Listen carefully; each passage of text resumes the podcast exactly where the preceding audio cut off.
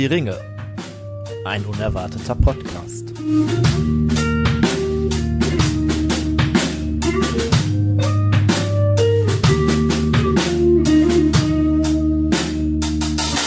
Hallo und herzlich willkommen zu Hör die Ringe, ein unerwarteter Podcast. Wir haben es endlich wieder geschafft und nehmen für uns die erste Folge im neuen Jahr auf. Äh, wenn ihr das hört, haben wir schon einige äh, Folgen. Ihr kennt äh, uns. Ihr kennt uns, abgespielt. Wir haben, haben waren natürlich äh, wieder in der Vorproduktion, aber äh, für uns das erste Treffen in diesem neuen Jahr. Ähm, ich wünsche euch aber jetzt kein äh, frohes neues Jahr, weil das haben wir bestimmt schon irgendwann getan. Hoffentlich. Und wenn nicht, frohes Neues, liebe Zuhörerinnen. Wir haben heute eine Sonderfolge mit dem lieben Sebastian. Sebastian, hallo. Hallo. Außerdem sind dabei der Simon. Guten äh, Tageszeit. Und der Tim. Äh, hallo. Und meine Wenigkeit, der Nils. Sebastian, mh, du bist hier, weil du unser Freund bist. Also mit den, äh, du kennst äh, viele aus dem Podcast und du bist aus einem ganz, ganz speziellen Grund hier, nämlich deines Berufes wegen. Ähm, erzähl doch mal kurz was zu dir. Stell dich doch mal kurz vor. Ja, hallo. Ich ähm, habe Biologie studiert, äh, erfolgreich sogar, und äh, nebenbei auch noch hin und wieder Herr der Ringe gelesen und das Silmarillion und den Hobbit. Und irgendwann kam dann die komische Idee darüber, das irgendwie zu verbinden. Ja, und deswegen bin ich heute hier. Und da dachten wir uns, das klingt nach einer Schnapsidee. Und da muss Herr die Ringe natürlich mit dabei sein. es kann gut sein, dass es sogar eine Schnapsidee war. ähm, Sebastian, bevor wir jetzt noch äh, weiter irgendwie zu dir kommen, was du genau machst oder was, ähm, worüber wir dann heute sprechen wollen. Ihr kennt ja alle unser Konzept. Äh, wir sind ja nicht nur der äh, empirische Podcast der Wissenschaften, sondern wir sind ja auch der Podcast der äh, Genussmittel. Und in diesem Zuge haben wir natürlich äh, heute wieder, uh, ganz besonders, sollen wir mit dem Tabak anfangen, weil das passt ja jetzt zum Podcast, äh, zum Thema Wissenschaften. Äh, wir haben heute einen ganz besonderen Tabak für euch, den wir euch gerne vorstellen wollen. Ähm, wer möchte das denn machen? Ich schau mal hier so in die Runde. Äh, Tim, stell doch mal gerne den Tabak vor, den wir hier heute haben. Ja, ähm, wir äh, sind wieder da. Ihr habt das vielleicht kurz gemerkt. Ähm, ich stelle euch jetzt hier den Tabak vor. Und das geht jetzt wirklich mal knall auf Fall. Wir haben von Savinelli hier den Tabak aus der Leonardo-Edition. Der heißt einfach Leonardo. Der heißt, glaube ich, einfach Leonardo. Limonado nicht, sondern Leonardo. Limoncello. Limoncello. Das, ähm, das wäre mal ein interessanter Tabak. Ja, boah, weiß ich nicht. Man muss weiß auch mal was Neues ich nicht. Egal, der hier ist tatsächlich jetzt da. Es ist der Leonardo von Savinelli. Und ähm, natürlich, Leonardo da Vinci kennt ihr, die Wissenschaftswitze wurden bereits gemacht, die werden wahrscheinlich auch noch weitergemacht werden. Wir haben hier einen Tabak, der zumindest laut Hersteller nach Kaffee und Schokolade schmecken soll, ein bisschen Vanille, wie viele Tabake halt so schmecken. Ähm, und ich finde, also das Erste, was mir in den Sinn gekommen ist, als ich eben da so mal einen Zug dran genommen habe, äh, war wirklich so Kaffeesahne, wie in Messi-Packungen. Also ich finde, der riecht natürlich als Rohtabak oder als äh, fermentierter Tabak oh, nicht angezündet äh, extrem nach Kaffee, so wie so ein italienisches Kaffee, weiß nicht, Cappuccino, wenn man sich irgendwo reinsetzt und erstmal ja, ja. den ersten So Espresso des Tages oder so, genau. Aber so angezündet ist er dann doch schon herb, ne? Für einen aromatisierten Tabak. Ja, also er ist auf jeden Fall nicht süß, das würde ich sagen. Ne? Ist schon eher dieses Bittere des Kaffees steht im Vordergrund, würde ich sagen. Mehr Kaffee als Schokolade auf jeden Fall, meiner Meinung Ja. nach. Äh, der kommt in einer schönen Dose daher, ne? Das ist äh, eine 100 Gramm Dose mit äh, dem Mensch nach Leonardo äh, auf der Dose. Äh, sehr schön finde ich hervorgehoben ist ja der Körper. Und äh, ein Körperteil ganz besonders ist nochmal extra Einige hervorgehoben. Körperteile sind erhoben, erhabener als andere. Das, äh, ja. Vielleicht äh, werden wir euch mal ein Bild davon äh, reinstellen. ja, also ich zähle Äh, mindestens fünf Beine hier. Tatsächlich als Etikettenkäufer hat mich äh, die Dose zum äh, Kauf bewogen, muss ich dazu sagen, und dachte, das passt dann ja doch irgendwie ganz gut rein. Ähm, Sebastian, wie riecht es denn für dich? Äh, du hast uns ja, du warst schon mal dabei, wenn wir Pfeife geraucht haben, rauchst selber ja nicht. Wie riecht das denn für dich vom Kaltrauch her? Ähm, also ich habe ja auch einmal äh, im puren Zustand dran gerochen. Da war der war Kaffee und Schokolade schon sehr sehr stark und ich finde jetzt riecht man noch mehr die Vanille. Ähm, also wenn man an dem rohen Tabak riecht, hätte ich jetzt gesagt, das ist so ein bisschen wie so eine Kaffeepraline.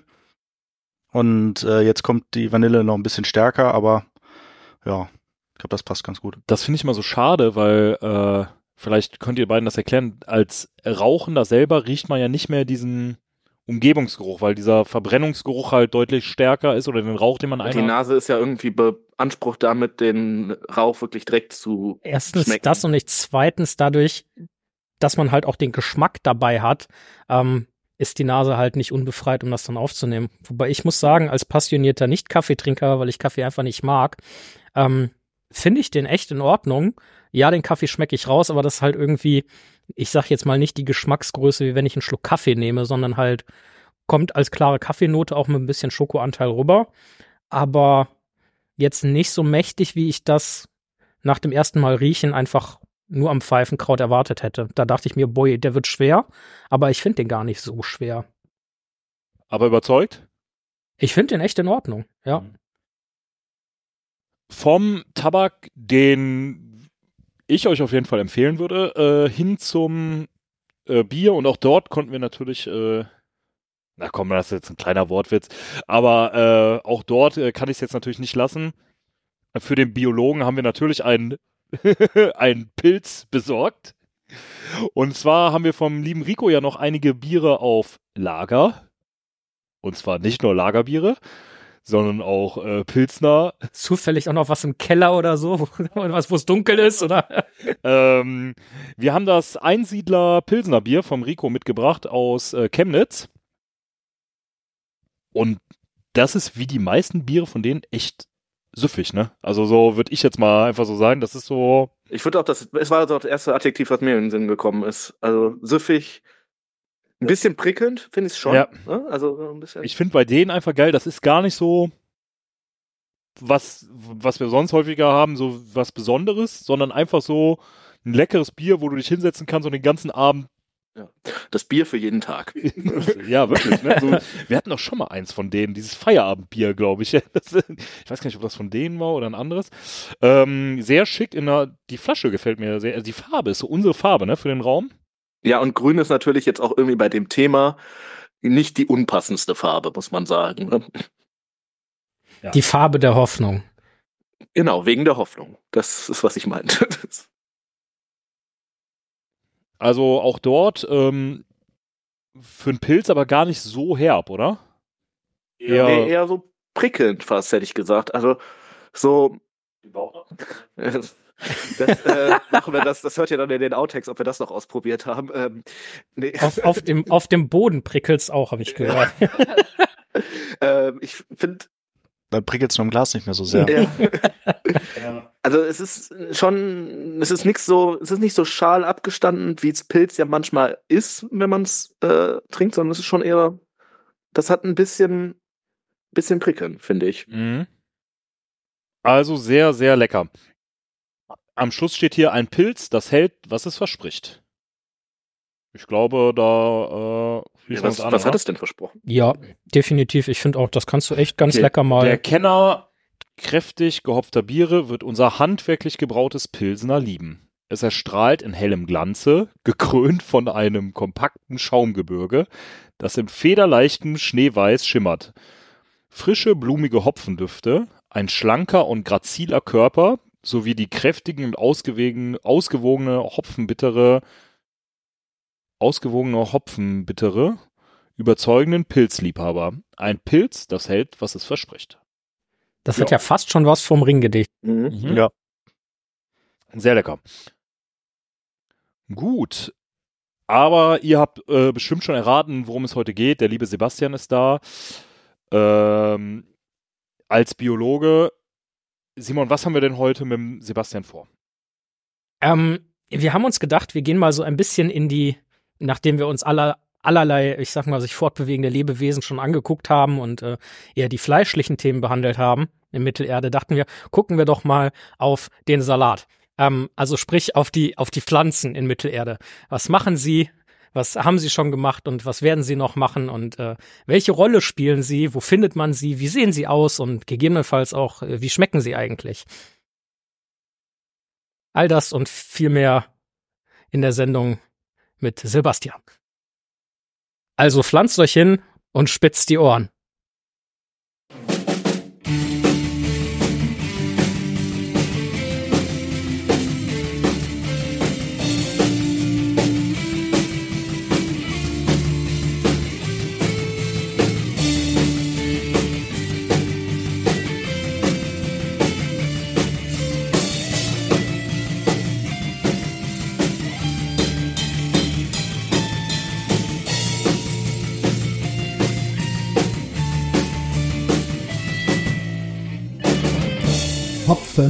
Hopfen und Wald verloren. Hör die Ringe ruft zum Mitdiskutieren auf. Ihr habt Kommentare, Fragen, Anregungen? Dann nehmt gerne Kontakt zu uns auf. Das geht. Einmal über Instagram, dort sind wir zu finden unter Hör die Ringe. Einmal unter www.hörderinge.de, da könnt ihr einen Kommentar unter der aktuellen Folge hinterlassen. Oder einmal per Mail an langgrundblatt.web.de. Und weiter. Da sind wir wieder zurück aus der äh, kleinen Unterbrechung. Und wir haben natürlich noch mehr Wortwitze für euch auf Lager. Sebastian, warum bist du hier? Was fasziniert dich an Tolkiens Mittelerde? Vieles. Also es ist das Buch, was ich immer wieder lese und irgendwie ich habe mit zwölf. Der Herr der Ringe oder noch äh, andere? Also Herr der Ringe, ähm, also das war so das, das Buch, was ich lustigerweise zuerst gelesen habe und dann den Hobbit, glaube ich, komplett. Oder dann den Hobbit auch erst so ein bisschen verstanden habe. Und dann irgendwann noch ein bisschen später das Silmarillion. Und ähm, irgendwie habe ich es dann immer wieder gelesen, weil es mich irgendwie gefesselt hat. Ähm, die Geschichte ist gut. Ähm, es ist so der, weiß ich nicht, die grundlegende Fantasy-Geschichte. Und wenn man es immer wieder liest und irgendwann äh, auch die ganzen Beschreibungen der Landschaften, also egal ob jetzt im Silmarillion oder im Herr der Ringe oder auch im, im Hobbit, dann konnte ich mir das immer ganz gut vorstellen. Und es hat mir immer Spaß gemacht, mir das so vorzustellen, wie die, wie die Landschaft so aussieht. Und ähm, das ist halt schon plastisch und ja, irgendwann dann als, als äh, Biologiemensch ähm, guckt man da noch mal ein bisschen mehr drauf und ja, und irgendwie bin ich so wahrscheinlich hier gelandet. Hatte ich das äh, zu deiner Studienwahl denn auch bewogen oder nee, oder? Nee, also das war, also bei mir war es so, ich war so der, der ähm, jedes Tier gefangen oder äh, in jeden Tümpel reingeguckt hat, den es irgendwie gab. Also gerade Wasser war immer irgendwie, da konntest du mich schon vergessen, da war, stand ich schon irgendwie davor und habe geguckt, was es so gibt, ob es überhaupt was gibt. Ähm, und ich habe mich immer für, vor allen Dingen für Tiere eigentlich interessiert. Dann, also Pflanzen dann auch irgendwo, das kam dann später auch übers Studium. Und ich habe äh, unerfolgreich ein Jahr Physik studiert und bin dann zur Biologie gewechselt und da haben dann Leute, die mich auch wirklich sehr lange kennen, gesagt, so, warum hast du das nicht von vornherein gemacht? Ich wusste mit sechs, was ein Quastenflosser ist. Das ist so ein lebendes Fossil, ein lebendes Fischfossil und ähm, ja, das ist so, so ist das dann ge gekommen. Ich find's immer wieder total spannend, was wir für coole Gäste auftreiben, beziehungsweise was für coole Leute bereit sind, hierher zu kommen und dann einfach auch diese Liebe und Faszination für Tolkiens Werk haben. Und äh, das gibt uns natürlich diese total geile Möglichkeit, dann einfach mal zu gucken, ja, diese Liebe zu Tolkien und dem Werk teilen wir, aber so wirklich dann Ahnung in einem wissenschaftlichen Gebiet oder so ähm, und, und wie man das dann in den Herrn der Ringe einbeziehen kann oder wie es da vielleicht einfach mal aussieht aus dem Blickwinkel. Das haben wir ja nicht so, deswegen ich bin total begeistert und freue mich oder, einfach. Oder halt vielleicht schon in manchen Gebieten, aber äh, jetzt in so dann immer wieder Fachleute Fachmänner, Frauen dazu Wir kennen einfach die richtigen Leute. Da auch jetzt mal ein kleiner Schulterklopfer an uns selber. das machen wir sehr gut. Aber gut, noch ist die äh, Folge nicht äh, abgedreht, ab aufgenommen. Ich weiß ja gar nicht, wie sagt man? Im Kasten. Gepod, gepodcastet. Ich, ich, ich glaube, man, man aufgenommen, würde ich sagen. Aufgenommen. Oder äh, klingt so langweilig, ne? Eigentlich Ja. müsste es noch ein besseres Verb geben. Recorded. Genau. Und äh, wir machen es uns, wie ihr hören könnt, äh, ich wollte jetzt gerade wieder, wie ihr sehen könnt, äh, wie ihr hören könnt, äh, selber mal wieder kaputt, aber ich glaube, dafür sind wir ja doch auch schon bekannt, dass wir der äh, Podcast der Chaoten sind und trotzdem ist es so cool, dass hier so viele Fachmenschen zu uns kommen. Ähm, wie ist das jetzt, zu uns zu kommen? So, äh, das ist ja dein erstes Mal in einer Podcast-Folge, glaube ich. Auch, ähm, ja, wie ist das überhaupt dazu gekommen? Warum bist du jetzt genau hier? Wer hat dich, also wir haben eben mal kurz Schnapsidee äh, fallen lassen. Du hast uns schon mal ein Bier gesponsert und äh, ich weiß nicht, ob du dich dran erinnerst, also aber vielleicht erzählst du einfach selber, wie ist das zu uns zu kommen und warum bist du hier? Naja, ich fand die Schnapsidee so gut. Ich weiß gar nicht, von wem sie kam. Kann sein, dass sie von mir kam. Ähm, also das mit dem Bier kam einfach, weil ich da Lust drauf hatte. Ähm, da gab es ein sehr schönes Bier aus Dänemark und dann habe ich gedacht, dann kann man da auch mal das zumindest mit Bier unterstützen, weil ich äh, eine sehr witzige Idee finde, einfach einen Podcast aus Jux und Dollerei oder aus Spaß zu machen.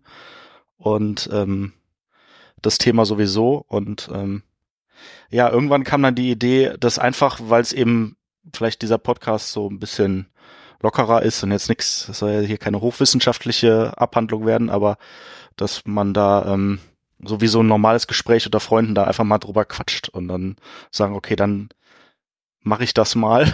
Und das auch Und- mit hunderten von Menschen äh, gleichzeitig teils, ja? Die sind ja jetzt nicht hier. genau, die sind ja jetzt nicht hier, die kriegen dann äh, Die, die sind im das fertige Internet. Produkt. Genau, die, Ihr seid im Internet gefangen, Menschen.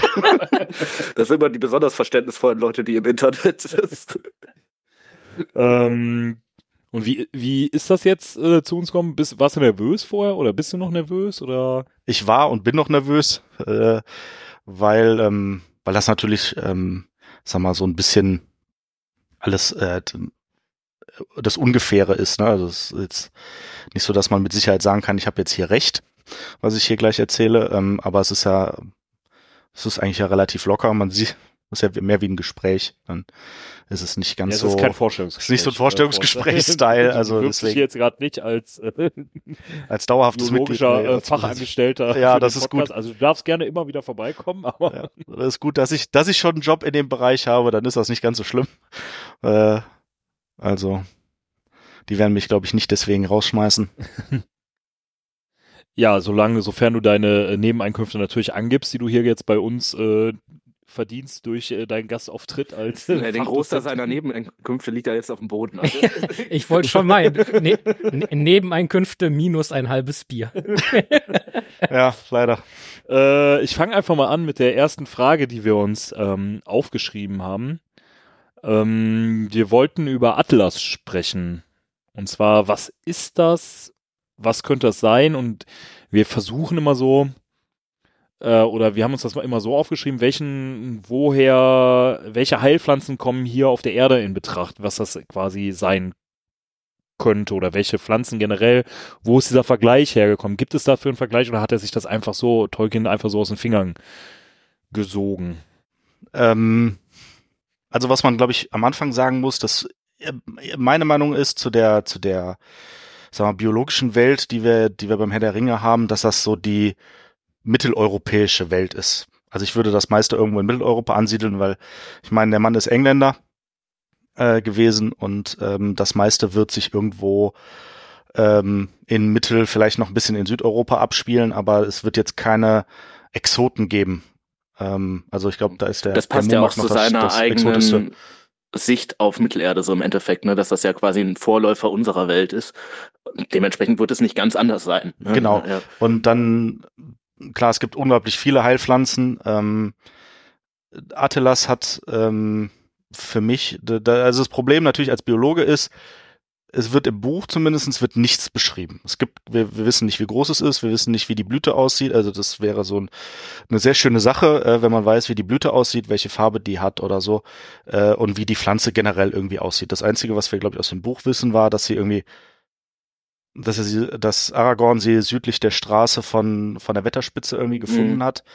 Äh, wie häufig sie jetzt war, äh, kann man sich jetzt drüber streiten. Also, sie, sie scheint ein bisschen Verbreitung zu finden, weil, äh, also sie scheint schon im, ich sag mal so von, von, von Gondor bis, äh, bis hoch in die Bre-Region ja vorzukommen oder auch im alten Arnor, denn Aragorn ist diese Pflanze geläufig.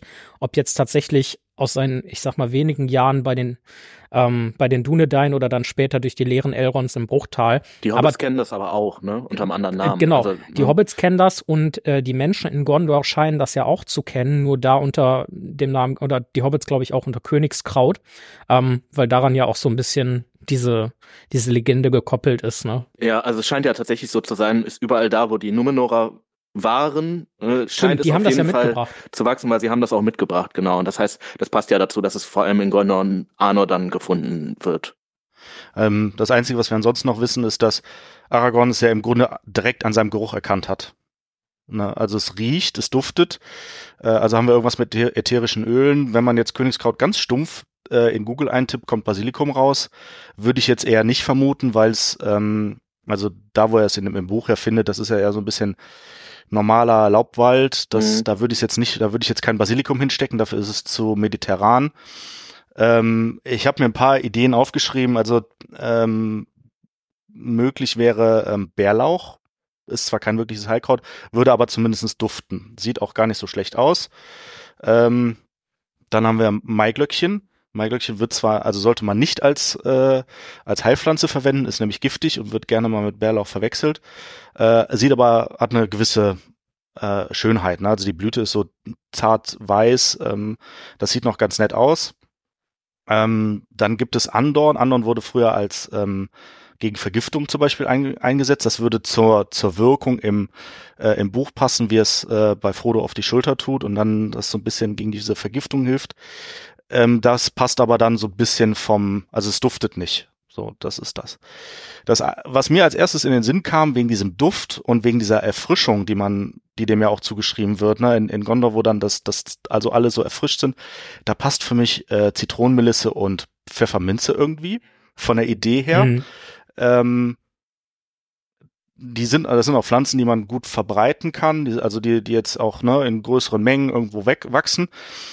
Die sind nur natürlich jetzt nicht ganz so schick. Also wenn man vom Königskraut ausgeht, dann sind die, äh, sehen die nicht ganz so schön aus. Die können so ein bisschen strubbelig aussehen und äh, blühen vielleicht auch nicht ganz so schön, wobei das ja nicht benannt wird, aber Wobei das ja insofern sein könnte, dass ja zum Beispiel äh, die, die Hobbits eigentlich so sagen, das ist so ein Zeug, das ist ein Unkraut im Endeffekt, ne? ja, dann, Äh. Dann passt äh, Pfefferminze und, und, und Zitronenmelisse sehr gut, weil, äh, Ja. weil das wirklich sich, also wer das mal im Schrebergarten hatte, das, äh, das verbreitet sich eigentlich ganz gut. Äh, wird auch im Topf ganz groß. Ich kann mir auch vorstellen, dass das mit dem Königskraut tatsächlich eher auf den Namen und was dahinter steckt, nämlich dass das halt die Numenora mitgebracht haben, äh, dass dass dann halt auch diese Königslegende Richtung Gondor mit, ne, ihr erkennt den neuen König unter anderem daran, dass er heilende Hände hat, dass dann einfach da die Kenntnis drüber herrscht und dass das deswegen vielleicht einfach das Königskraut ist und äh, dass das vielleicht wirklich mehr auf den Namen als auf das Aussehen bezogen ist. Kann man, kann man auch machen. Also das äh, ist natürlich ähm, ja der der Fantasie dann auch überlassen. Also äh, der der der der Duftaspekt, das äh, dieses dieses erfrischende, das ist für mich irgendwie sowas, was ich mit was ich mit Zitronenmelisse und Pfefferminze verbinde. Was würdest du sagen zu Salbei? Also das ist ja auch so ein klassisches, ich bin krank, ich nehme Ja. das jetzt. Ähm, da habe ich, also klar, Salbei würde äh, funktionieren, weil man es ganz gut riechen kann. Die, ähm, die mediterranen Kräuter habe ich so ein bisschen, also Salbei ist ja also nicht 100% mediterran, kann man auch hier äh, gut kultivieren, aber äh, Salbei, Thymian und so ähm, äh, habe ich, auch Lorbeer zum Beispiel, habe ich rausgenommen aus der Betrachtung, weil die als Pflanze im zweiten Buch in Italien genannt werden. So, das heißt, da wird, ges- da wird ja besprochen, was, also wie die, äh, wie die Landschaft aussieht und was da so wächst und, ähm, also Rosmarin und Lavendel, was so typisch aus der Region noch dazu passen würde, ist nicht mit dabei, würde aber auch, also Lavendel ja, aber da wären es die Blüten, die, die irgendwie ein bisschen Wirkung entfalten. Rosmarin duftet nur, wenn man so ein bisschen mit der Hand drüber geht oder sehr nah dran steht. Äh, aber dadurch, dass, also alles, was so direkt benannt wurde, habe ich dann halt raus, weil dann Ja, hätte das so ja. genannt. Also dann hätte das irgendwie in die Richtung gedreht und äh, hätte das irgendwie, keine Ahnung, vielleicht Königssalbei oder sowas genannt. Also das würde dann, kann man, kann man sich auch denken. Also So, Salbei würde wahrscheinlich auch ganz gut passen. Aber ähm, da habe ich jetzt gedacht, wenn er sowas, wenn er was explizit benannt hat, dann kommt es nicht nochmal in so anderer Form vor. Mhm. Du hast jetzt gerade schon ganz viel aufgezählt und da will ich jetzt mal direkt unserem äh, Fragenkatalog entweichen. Ich glaube aber, dass du das trotzdem äh, ganz gut äh, beantworten kannst, die Frage.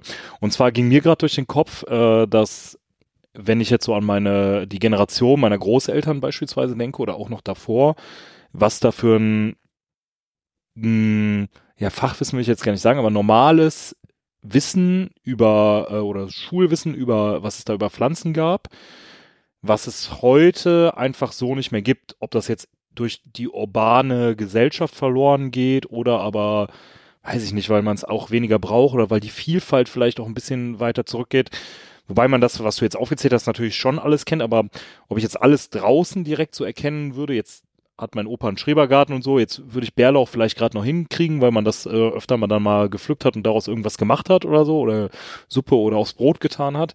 Aber da ist ja schon ganz schön viel dabei, was man dann vielleicht so nicht mehr unbedingt benennen kann. Ich weiß nicht, ob es mir da alleine so geht, aber ich denke mal, das nee, ist so. das trifft auf mich auch so zu. Weißt du, ob es da, ähm, das wirst du ja wahrscheinlich, denke ich mal, auch so wahrnehmen, dass das schon etwas Besonderes ist, heutzutage alles so benennen zu können, wenn du dich mit Leuten unterhältst teilweise.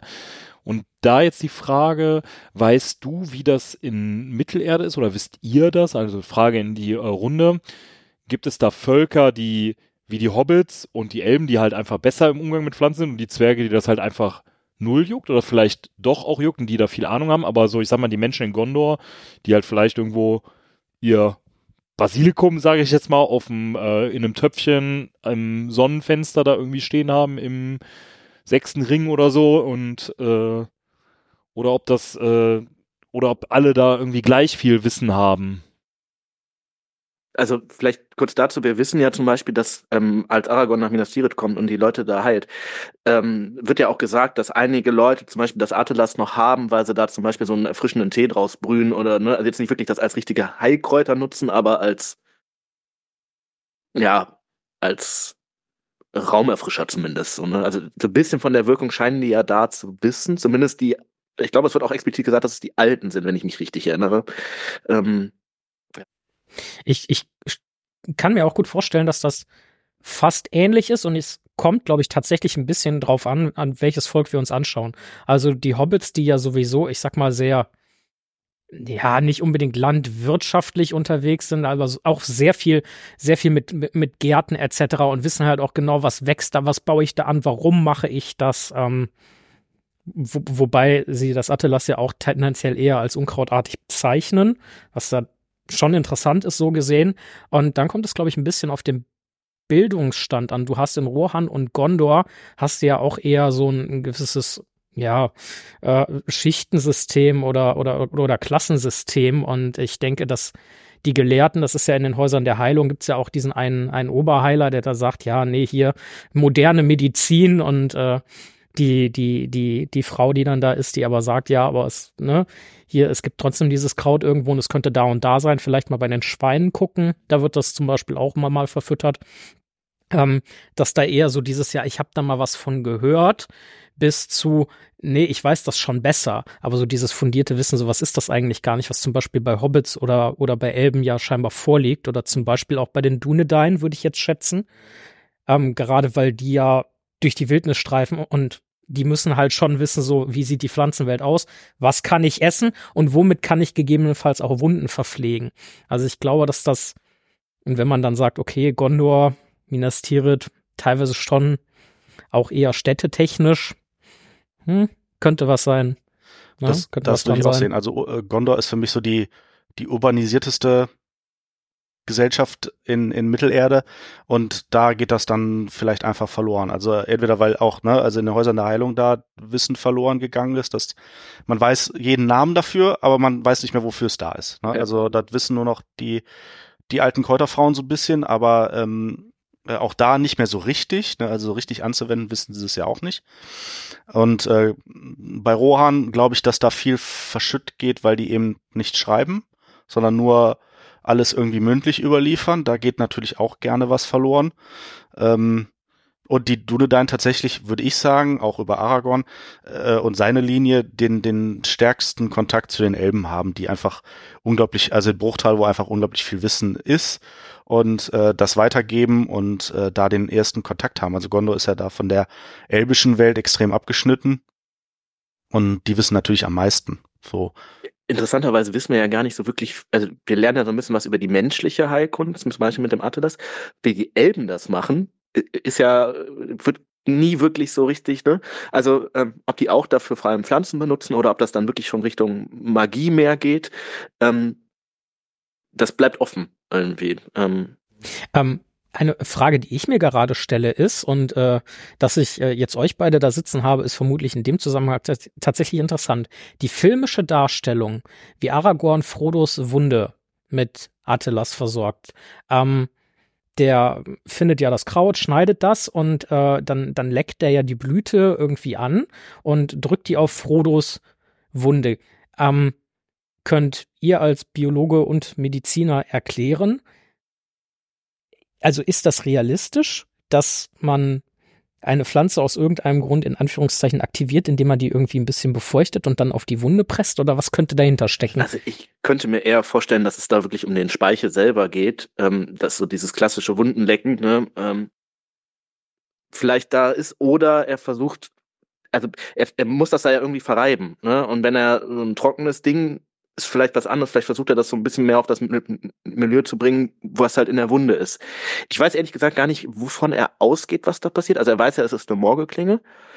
Ähm, und dann müsste er eigentlich auch wissen, dass das eigentliche Problem viel tiefer drin ist. Aber er behandelt ja zumindest im Film die Wunde nur, nur oberflächlich. Weil er vermutlich auch gegen die Morgul-Magie da erstmal nichts machen kann. Ja, ja, ja, ja, genau. schätzen. Also ich schätze mal, er macht da wirklich nur eine einfache Wundversorgung sozusagen und nicht so wirklich gegen die Morgelklinge an sich. Er hätte wahrscheinlich ähnlich gehandelt, wenn, ähm, wenn das ein normales Messer gewesen wäre. Ne? also ich sag mal, aus hygienischer Sicht ist natürlich äh, menschlicher Speichel suboptimal. Also da wäre das für die, für die Wundversorgung gar nicht so gut. Ähm, was man natürlich, äh, was natürlich sein kann, ist, dass, dass halt, also man hat ja Enzyme im, im, im Mund und äh, im, im, im Speichel quasi, dass da irgendwas aufgeschlüsselt wird und dann erst wirksam wird. So, das, ähm, ich muss gerade überlegen, wo es das gibt. Es gibt es, glaube ich, Bei bei manchen. Speichel weiß ich nicht, aber mir ist jetzt halt mal als erstes irgendwie bei Karotten beispielsweise ja eingefallen, die ja häufig ihre Vitamine erst freigeben, wenn du das mit Öl halt eben äh, Öl und ein bisschen, und, aufschlüsselst, bisschen ne? und eigentlich ein bisschen Hitze. Ne? Ein also bisschen du musst, Hitze, musst ne? ein bisschen, also ne? es gibt, ah, ich glaube, es gibt irgendwo eine traditionelle Form, die so in Richtung Bierherstellung geht, wo das erst funktioniert, wenn man, wenn halt Enzyme aus dem Speichel reinkommen, die das dann nicht mehr giftig machen. Also der das, wo die Enzyme das dann so aufspalten, dass irgendwann nach einer gewissen Zeit das nicht mehr giftig ist. Aber äh, da würde ich mich jetzt nicht drauf festnageln. Also äh, es kann, sowas kann es sein, dass da im trockenen Zustand irgendwas wieder befeuchtet werden muss, äh, ne, und dann irgendwie die man Enzyme das so ein bisschen vielleicht auch aus einer alt, älteren Sichtweise, so mir fällt jetzt dieses Sprichwort, er leckt seine Wunden oder so ein, weißt du, so, ähm, Ja gut, das, äh, das ist natürlich so ein bisschen was, was man eher von den von den äh, Tieren übernommen hat. Also weil eher Tiere sich die Wunden lecken. Also das würde ich wissen tendenziell nicht, nicht, äh, empfehlen. Wie weiß man in Mittelerde über Bakterien Bescheid so. Ne? Ich schätze nicht. Ich glaube, glaub, die Elben haben dann ganz bitterbösen Masterplan oder so. gibt es in Mittelerde Bakterien? Gibt es Krankheiten da? Ja, also es gibt schon Entzündungen und sowas. Und das heißt also. Ne, Und ich denke, Infektionen, Krankheiten also auch. Ich meine, es wird äh, irgendwo mal auch von, von Seuchen gesprochen. Wir müssen irgendwann wirklich mal einen Arzt einladen und über Krankheiten in äh, Mittelerde sprechen. Ja, also, äh, ja gut, es gibt ja sogar so die große Pest zum Beispiel, ne? Also es scheint irgendeine Art von Erreger zu geben und wahrscheinlich gibt es auch eine Hautflora, nur die Frage ist halt, ob Aragorn das weiß. Weil das Konzept haben wir jetzt auch erst so vor ein paar, ja, das heißt ein paar hundert Jahren, vor 150 Jahren entdeckt, irgendwie so richtig, ne? Sehr interessante Fragen, aber ich glaube, auch da äh, wird man jetzt nicht direkt irgendwelche Antworten darauf finden. Vielleicht war das aber, das wäre jetzt mal interessant, ob das vielleicht zu irgendeiner Zeit mal so üblich war. Bei, also Tolkien wird ja sowas in, ich nehme mal an, äh, viel vermutlich in diversen äh, Kriegslazaretten etc. gesehen haben. Vielleicht war da gab es da gewisse Praktiken in der Richtung oder vielleicht war das mal irgendwann üblich oder so? Also ich meine, mit Mensch, menschlichen Also äh, Säften hat man ja schon viel irgendwie gemacht. Ne? Jetzt, wenn man an die Farbherstellung denkt mit Urin oder so, wie man Rot hergestellt hat vor 2000 Jahren oder so, das äh, pff, Ja, also äh, ich meine, im Buch ist es ja auch anders dargestellt. Da wird ja das Attilas in die in, in heißes Wasser gepackt und dann damit die Wunde gewaschen. Das wäre für mich auch eher der, sag mal, der hygienischere Weg. Ähm, aber ähm, Gut, dann äh, hatten wir, oder beziehungsweise haben wir noch eine Frage, ähm, gehen wir jetzt mal auf äh, Bäume ein. Die, ich weiß gar nicht, wie spricht man das eigentlich aus? Malornbäume? Malornbäume, ist das richtig ausgesprochen? Die äh, Malornbäume, gibt es hier reale Vorbilder und wenn ja, was konnten, äh, was könnten denn Vorbilder für die zwei Bäume gewesen sein? also beim Malon ähm, hätte ich jetzt mehrere Bäume miteinander vermischt, weil das klar alles so ein bisschen überhöht ist, äh, gerade was die Farben angeht. Äh, also ich, also ich kenne keinen keinen Baum, der eine wirklich silberne Rinde hat und wirklich silberne Blätter äh, und goldene Blätter erzeugt. Ähm, ich würde ähm, eine Mischung machen aus der Buche. Buche hat so eine schöne glatte, also meistens schöne glatte Rinde, ist auch gräulich. Äh, wenn man das so ein bisschen verstärkt, dann kommt man vielleicht auf, auf Silber. Und sie passt eigentlich vom Wuchs her. Also ähm, Buche wächst meistens relativ gerade nach oben und hat, äh, wenn sie ein gewisses Alter erreicht hat, schöne, auch gerade Äste, wo man zum Beispiel so, ein, so diese, diese Plattformen gut drauf ablegen könnte, zum Beispiel. Ähm, und das vom, so wie das der der Wald in Lorien beschrieben wird, ähm, passt das, äh, finde ich, passt das eigentlich auch ganz gut. Ähm, Bäu es gibt Bäume, die, ähm, wo die Unterseite der Blätter silbrig wird. Ähm, das wäre äh, der nächste Fall wäre dann zum Beispiel die Silberlinde, die eben, wie der Name schon sagt, so ein bisschen silbrige ähm, Blätter unten bekommt. Äh, gleichzeitig der Malon ist ja, glaube ich, auch als ähm, sag mal so zum Einpacken der Lembas gedacht. Also die Blätter werden ja zum Einpacken benutzt.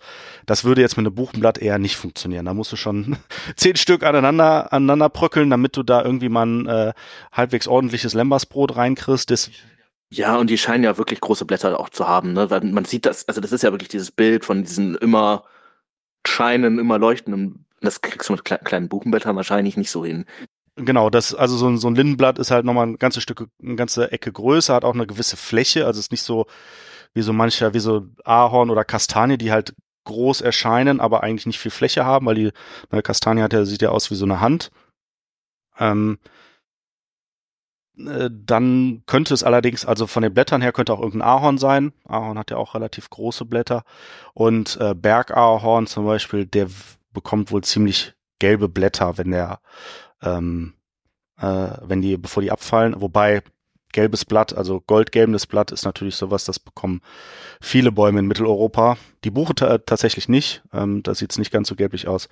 Ähm, dafür hat die Buche eine andere Eigenschaft, die die Malons haben. Sie behält unter Umständen sehr lange die trockenen Blätter am Zweig, auch im Winter. Das wird ja beim Malon auch beschrieben, dass er im Grunde den ganzen Winter hindurch trotzdem noch die Blätter hat. Dann sind die, dann kommen die neuen Triebe und dann fällt alles ab. Ja, genau, das wäre jetzt auch meine Frage gewesen. Und gibt das- es in das der gibt es. realen Welt wirklich, also so Das- quasi auch Ganzjahresbäume? gibt, ja, also ganzjahresbäume nicht. Also klar, die, die, die, ähm, die Nadelbäume ja, aber behalten das, aber äh, im, äh, hier in den, unseren Breitengraden gibt's jetzt keinen keinen Laubbaum, ähm, der irgendwie seine Blätter durchgehend grün behält. So, ähm, also mir ist keiner bekannt. Und es gibt's tatsächlich. Ich wusste es vorher auch nicht. Ähm, das nennt sich Marzeszenz. Da behalten die Bäume wirklich ganz lange. Also und Buche ist einer davon. Buche macht es, Eiche macht es teilweise auch, ähm, dass ganz lange die die trockenen Blätter dranbleiben. Zur Eiche würde natürlich auch dieser sehr große, mächtige Aspekt der Malernbäume irgendwie passen. Ne?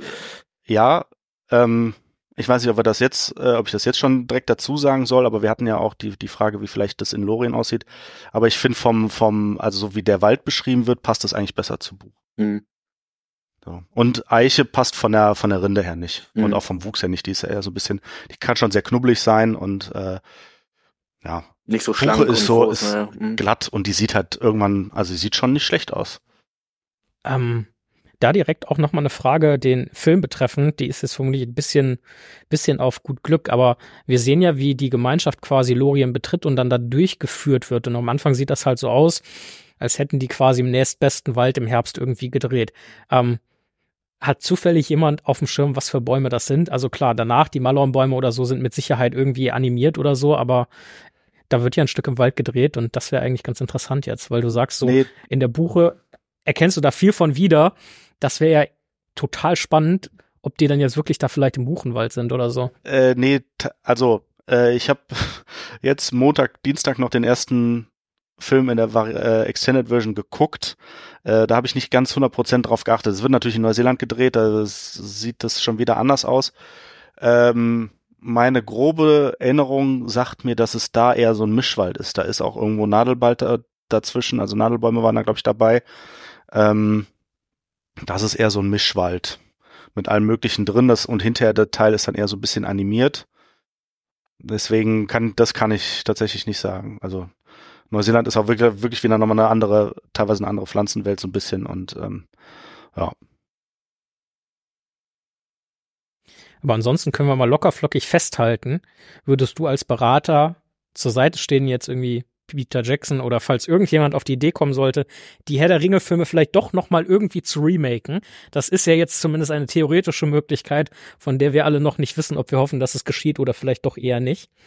Würdest du sagen, ja, guck mal, ob ihr einen schönen, etwas älteren Buchenwald findet, weil die Stämme dann so schön sind und von den Blättern passt das auch einigermaßen und die kann man dann Also- ja auch ein bisschen größer animieren. Ich fänd's natürlich deutlich schöner, wenn sie es in einem wirklichen Wald äh, drehen würden, als wenn sie es in irgendeinem Studio machen würden oder animieren würden, weil das einfach, also ich, ich sehe es relativ schnell. Ich sehe, also ich habe das auch bei anderen Filmen schon gesehen, wenn du so Studiowälder hast, ne, äh, ähm, und du denkst, nee, das, das passt so nicht, es ist nicht natürlich.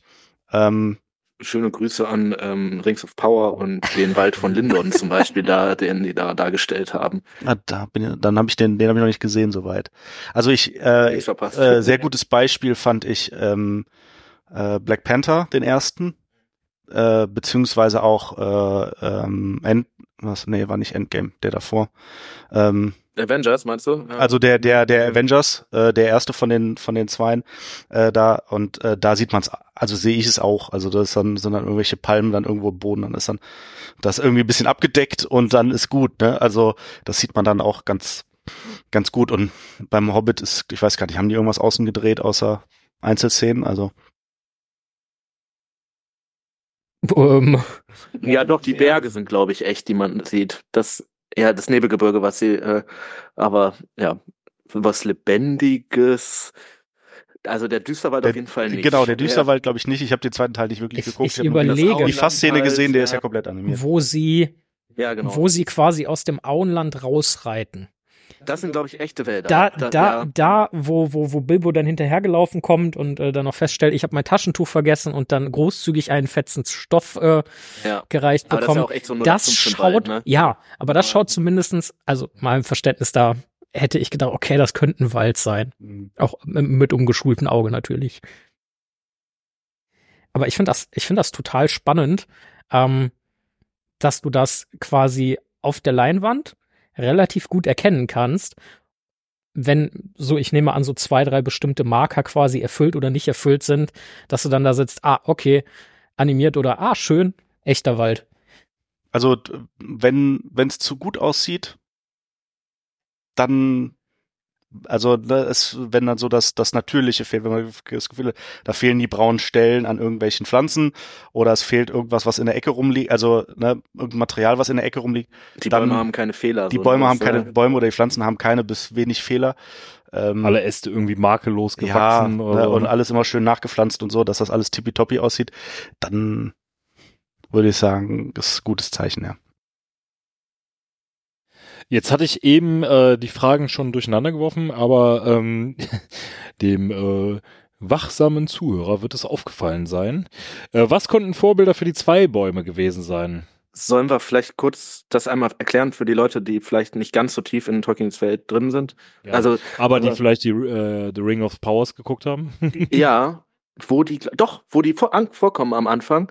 Ne? Also, das ist ja eins von Tolkiens Beleuchtungskonzepten für äh, Mittelerde. Ähm, Brauchst Schnaps. das war überhaupt nicht das war überhaupt nicht beabsichtigt. Naja, äh, ähm, also Tolkien hat sich ja das mit der Sonne und dem Mond, zumindest in der Art und Weise, wie es im Silmarillion steht, so ausgedacht, dass das erst später im Verlauf der Weltengeschichte dazugekommen ist. Und vorher gab's halt, äh, ganz ursprünglich gab's auch erstmal gar nichts und dann gab's ein paar Leuchten und so, aber relativ lange gab es dann diese beiden Bäume. Also einen Baum, der eher so ein silbernes Licht macht, einen Baum, der eher so ein äh, goldeneres Licht macht, so ein bisschen Sonne und Mond angelegt, die dann im Wechsel strahlen. Immer zwölf Stunden, dann gibt's immer noch eine gewisse Übergangszeit.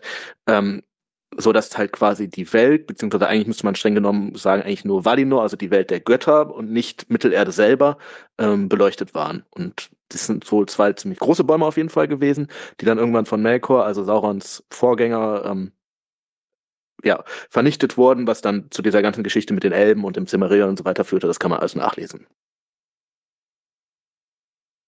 Ja, ich denke, das reicht als Zusammenfassung. Und ich will, also wirklich leuchtende Bäume gibt es vermutlich eher nicht. Gibt es irgendwelche Bäume, die zu einer bestimmten Zeit oder so vielleicht fluoreszieren? Oh, Fluoreszenz fragst mich jetzt was. Also äh, Bio Biolumineszenz wäre das, wenn sie von sich aus leuchten würden. Da gibt's keine einzige Pflanze, die das kann. Also keine, vor allem keine große Pflanze. Ähm, also es gibt Pilze, Bakterien und äh, Also wäre es Sonstige, höchstens die das denkbar, dass können, die, der Stamm zum Beispiel mit einem Pilz überwachsen ist, der dann ja, die Frage ist ja, wo, woher kommt das Licht? Kommt es aus dem Stamm oder kommt es aus den, aus den Blüten und aus den Blättern? Das weiß ich jetzt gar nicht mehr so genau. Ähm, ich weiß noch nicht, wie es im, in, der- in der Serie dargestellt wurde oder ob einfach alles leuchtet. Also, also es kommt auf jeden Fall auch, auf, auch aus den Blättern beziehungsweise den Früchten, weil das sind ja dann die, später die Sachen, woraus für den Mond und die Sonne die, ähm, die, die, die, die Vorbilder sozusagen. Also tatsächlich, ich könnte mir einen, einen Trick erklären, wie es funktionieren könnte. Ich habe, äh, ähm, es gibt, gibt mir ja gerade gesagt, es gibt Pilze, die das können und tatsächlich gibt es auch Pflanzen, wo die so stark mit Pilzen verwachsen sind, dass, also das habe ich jetzt letztens erst gelesen, dass Pilzfäden und äh, Pilzzellen quasi äh, mit bis im bis ins Blatt reinreichen. Also dass das wirklich nicht nur so ein bisschen, sondern wirklich dieses Leben miteinander verwoben ist, weil beide daraus einen Nutzen haben. Also generell sind Pilze nicht ganz unwichtig. Und ähm, äh, da könnte man natürlich sagen, wenn man einen, einen, äh, einen Pilz hat, der, der Licht erzeugt, dann, äh, ja, dann könnte das theoretisch gehen. Ja. Äh, Fun Fact am Rande, die Idee, Stadtbäume zum Leuchten zu bringen, aus sich heraus, auch die gibt es. Also weil man kann alles zum Leuchten bringen, wenn man das richtige Gen einpflanzt. Äh, das kann man also mit dann auch mit mit höheren Lebewesen, also Fischen oder Schweinen oder so machen, wenn man ihnen das Gen einer bestimmten Qualle einpflanzt. Das geht mittlerweile gentechnisch. Oh, das mit den Fischen habe ich schon mal gehört. Wo äh, Big Bang Theory, kann das sein? Irgendwie, dass Sheldon irgendwie gesagt hat, ich bring Fische mit irgendwie, irgendwelcher das kann sein, aber da erinnere ich mich Quallengenetik oder so. Doch, Ja, irg- also, irgendwie sowas Äh, habe ich schon mal gehört. Das irgendwo. geht, es ist aufwendig, aber es geht. Und ähm, es gab die Idee in einer äh, Fachzeitschrift, die wir äh, im Büro bekommen haben, wo es um, um Städteplanung geht, war, ob man nicht um die Verringerung der, der technischen Lichtemission, also möglichst also St Straßenlaternen einzusparen, ob man nicht einfach Bäume zum Leuchten bringen könnte. Dass Bäume an sich nachts Licht abgeben. Das sieht auf jeden Fall bestimmt besser aus als so eine olle Straßenlaterne. Ich frage ne? mich gerade, wie sich das dann auf die, auf die Tierwelt aus Das ist und auch zum Teil auf die Pflanzenwelt natürlich auswirken würde, weil ich weiß nicht, so ein Baum ist ja auch innen, unten, oben Lebensraum und wenn ich jetzt irgendwie als Vogelpärchen mein Nest in diesem Baum getan habe und gerade Vögel sind ja auch relativ lichtempfindlich, meine ich, ähm, also die können ja gar nicht mehr zur Ruhe dann. Ja, und ähm, du kannst sie ja nicht abschalten dann, ne? Also die leuchten dann Genau. ja die ganze Zeit. Das ist richtig. So die Straßenlaternen um 24 Uhr ausmachen. Und wenn es richtig, richtig mies läuft, kommt so ein komisches Spinnenviech in so einer dunklen Wolke und macht dann alles wieder duster. Ja. Nee, da, da, tats- tatsächlich, also die, es ist eine Idee äh, und ich würde das auch, ah, ich äh, finde das auch eher kritisch, weil es eben etwas ist, was du nicht ausschalten kannst und was dann wirklich der, der Lebensraum an sich ist, ne? Eine Straßenlaterne, äh, da gibt's einen Gewöhnungseffekt, da ist dann auch klar, woher das Licht kommt und wo es dann wieder wiederum, eben beim Baum, der daneben steht, äh, vielleicht nicht mehr ist. Und äh, ähm, da wäre es, glaube ich, wahrscheinlich sinnvoller, einfach die Straßenlaternen ein bisschen zu dimmen oder anderes Licht zu nutzen. Ähm, mir ist eingefallen, als äh, Vorbild nicht aus der realen Welt, aber aus der mythischen Welt äh, Yggdrasil. Der Weltenbaum, beziehungsweise die äh, Weltenesche. Jetzt ähm, habe ich gerade auch nochmal tatsächlich mir äh, den. Das ist nordisch, ne? Was ja wirklich auch zu Tolkien irgendwie ganz gut passen würde. Genau, ich habe mir jetzt gerade auch nur die, den Wikipedia-Artikel äh, mal kurz durchgelesen. Und zwar äh, dem ein oder anderen wird das, werden jetzt Namen bekannt vorkommen. Äh, vier Hirsche nagen nämlich äh, an den Trieben der Weltenesche. Die nagen die ab. Und zwar heißen diese Dain, Dwalin, Dunai und Durator. Tor. Also schon irgendwie so Richtung. äh, und äh, zwei Schlangen, die irgendwie vom Grabeswolf abstammen, äh, Grafvithnir, nagen an den Wurzeln. Das sind Goin und Moin. Mhm. Also Ähm. Tolkien hat ja tatsächlich diese ganzen Zwergennamen eigentlich alle aus der Edda äh, ge- geklaut und wahrscheinlich kommen die dann auch entsprechend so da daher. Ich, ich, Aber bin, es- ich bin über diesen Fakt gerade so dermaßen amüsiert. Ja. Also ich glaube schon, wahrscheinlich, also ich bin mir ziemlich sicher, dass Tolkien das Konzept vom Weltenbaum kannte. Dafür war der eigentlich zu drin in auch so nordischer Geschichte, ähm, also Mythologie. Ähm, ich denke, dass wir da schon wahrscheinlich ein Vorbild zumindest haben, was er da verarbeitet hat. Ne? Weil irgend, irgendwoher muss die Idee ja kommen, also zwei Bäume, die leuchten, ist jetzt nicht so eine alltägliche Nummer eigentlich. Ne? Und äh, den Baum sagt man ja auch dann teilweise, soll es dann irgendwo, da gab es dann ja wohl auch einen Tempel und so, der soll da ja irgendwo in Skandinavien gestanden haben, ne? Also das, ähm, ja, das würde mir jetzt vielleicht einfallen, dass er sich da vielleicht, aber gut, warum dann zwei und nicht den einen? Und äh, gut, da hängen jetzt auch Welten dran, aber so, oder sagen wir mal, als anderer berühmter Baum, der irgendwie wichtig für die ganze Welt ist, würde mir da jetzt in dem Sinne dann im Yggdrasil einfangen oder jetzt in neuerer, ja, ich nenne es mal modernerer äh, Fantasy-Literatur, äh, Avatar. Diese äh, Bäume mit Ewa. Ich dachte gerade, du meintest äh, die Bibel, äh, weil auch da natürlich Bäume gerade so zu Beginn und mit Paradies und so keine ganz unwichtige Rolle spielen. Ähm, und auch da, Und auch da geht's gar ja um die Früchte hatte. zum Teil. genau, ja, ja, ja. Also ähm, klar auch irgendwie anders, aber zumindest jetzt beim Weltenbaum wäre es ja auch so. Als die, als die Früchte angerührt werden, dann ist ja auch Feierabend erstmal mit dem Paradies. Genau, das ist nämlich der, der, auch der Punkt, der, da geht ja quasi so gesehen erstmal die Welt unter, als die beiden Bäume zerstört werden, zumindest diese Götterwelt. Das könnte schon durchaus eine Geschichte sein, die da zumindest eine gewisse Inspiration geliefert hat. Was ich mir gerade denke, aber das ist natürlich komplett aus der Klamauk-Ecke. Ähm, man sehe es mir nach. Also Bäume, die leuchten, da fallen mir natürlich noch die äh, Weihnachtsbäume ein. Ähm, egal, egal zu, zu, zu, zu welchem geschichtlichen Anlass dann und über die gesamte Evolution. Und der Punkt ist, der Punkt ist, wenn äh, dann da die Lichter ausgehen und die Bäume auch äh, langsam anfangen zu verwelken und dann, dann ist halt auch die Freude erstmal wieder vorbei so. Ich nehme an, das ist nicht das Vorbild hierfür, aber der Vollständigkeit halber. Auch wenn die, ähm, ich weiß gar nicht, wann die Tradition der Weihnachtsbäume so in, in Europa angefangen hat, aber theoretisch ist es, glaube ich, möglich. Ich würde sagen, also Adventskranz ist, glaube ich, Mitte des 19. Jahrhunderts und der Weihnachtsbaum hat sich danach irgendwie entwickelt, aber ich weiß gar nicht, wie schnell der nach England, ich glaube, das ist eigentlich eine deutsche Erfindung, der Weihnachtsbaum. Ich glaube, das kommt irgendwie aus Hamburg oder so.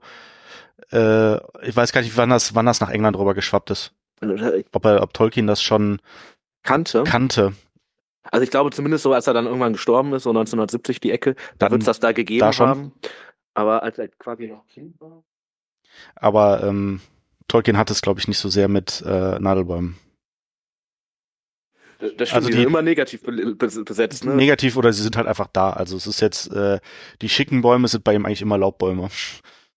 Also bei den beiden Bäumen ist so, da gibt's jetzt, also da gibt's nur so Kleinigkeiten, die, äh, ähm, die man noch dazu packen kann, also die, die echte, ähm, echte Vorbilder haben. Da haben wir wieder, wieder die Silberlinde, natürlich bei silbernen Blättern ist irgendwie Silberlinde schon wieder, schon wieder irgendwie äh, im Kopf. Äh, bei denen, was Linden aber auch haben, ist dieser süßliche Duft. Also wenn die blühen äh, und man sich da drunter stellt, das riecht man halt auch relativ gut. Mhm, äh, und recht viel, ähm, wie, wie nennt man das nochmal, was Tau. die Absonne Tau, ne? Genau, Ja. also wer, wer, äh, wer, unter, wer unter einer Linde parkt äh, zur falschen Zeit, der kann hinterher sein Auto waschen. Also das, äh, äh, das ist dann wirklich so ein klebriges, äh, Honigtauartiges Zeugs.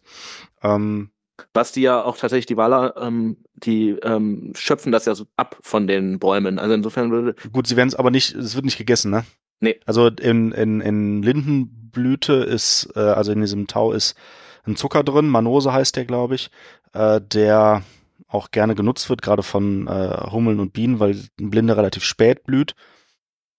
Also das könnte, das ist so, das ist sowas, was zumindest was, was es im echten Leben auch gibt.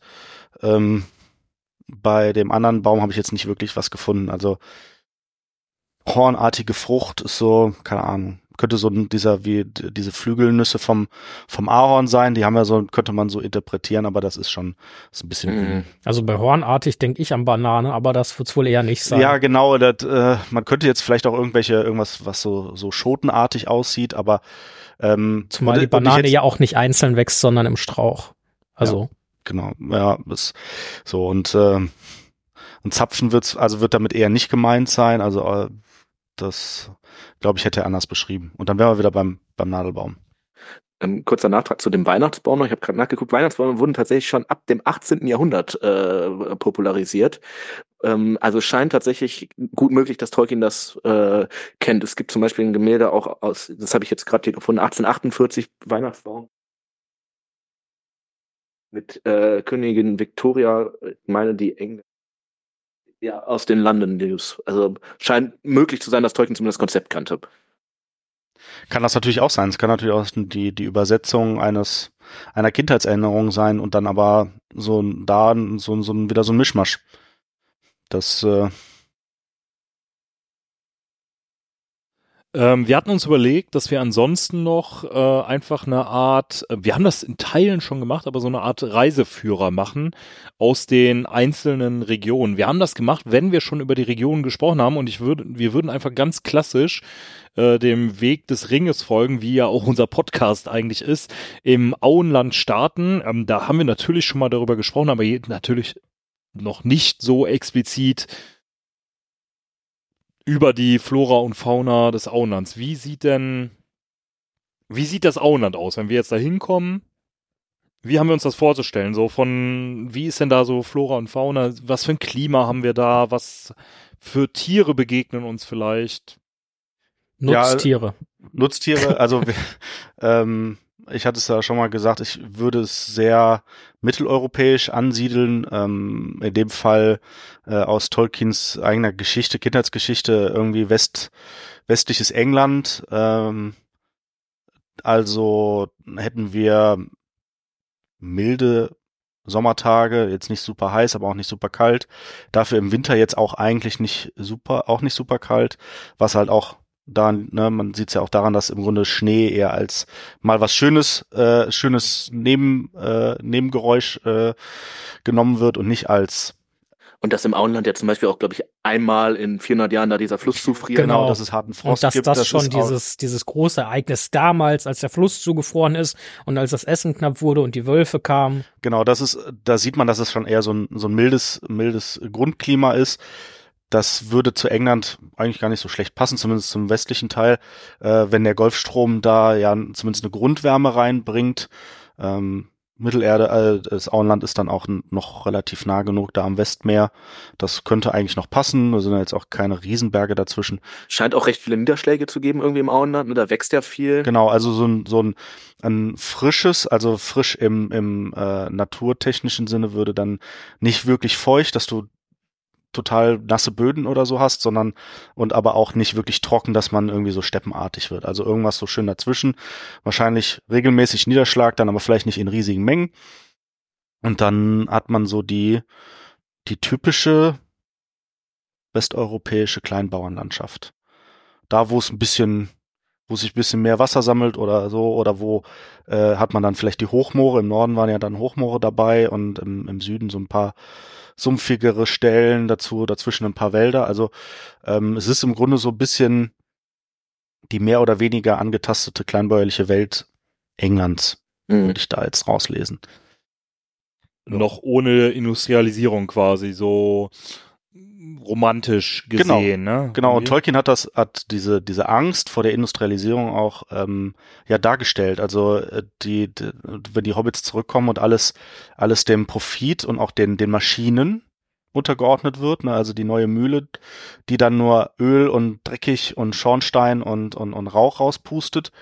Äh, das ist, glaube ich, auch eine Angst, die er, so hatte ich es irgendwann mal gelesen, äh, so hatte, äh, dass, dass man das gespürt hat, wie sehr die Industrialisierung eigentlich auch diese also idyllisch empfundenen, idyllisch empfundenen Landschaften zerstört. Ja, das hat er ja auch so gesagt. Ne?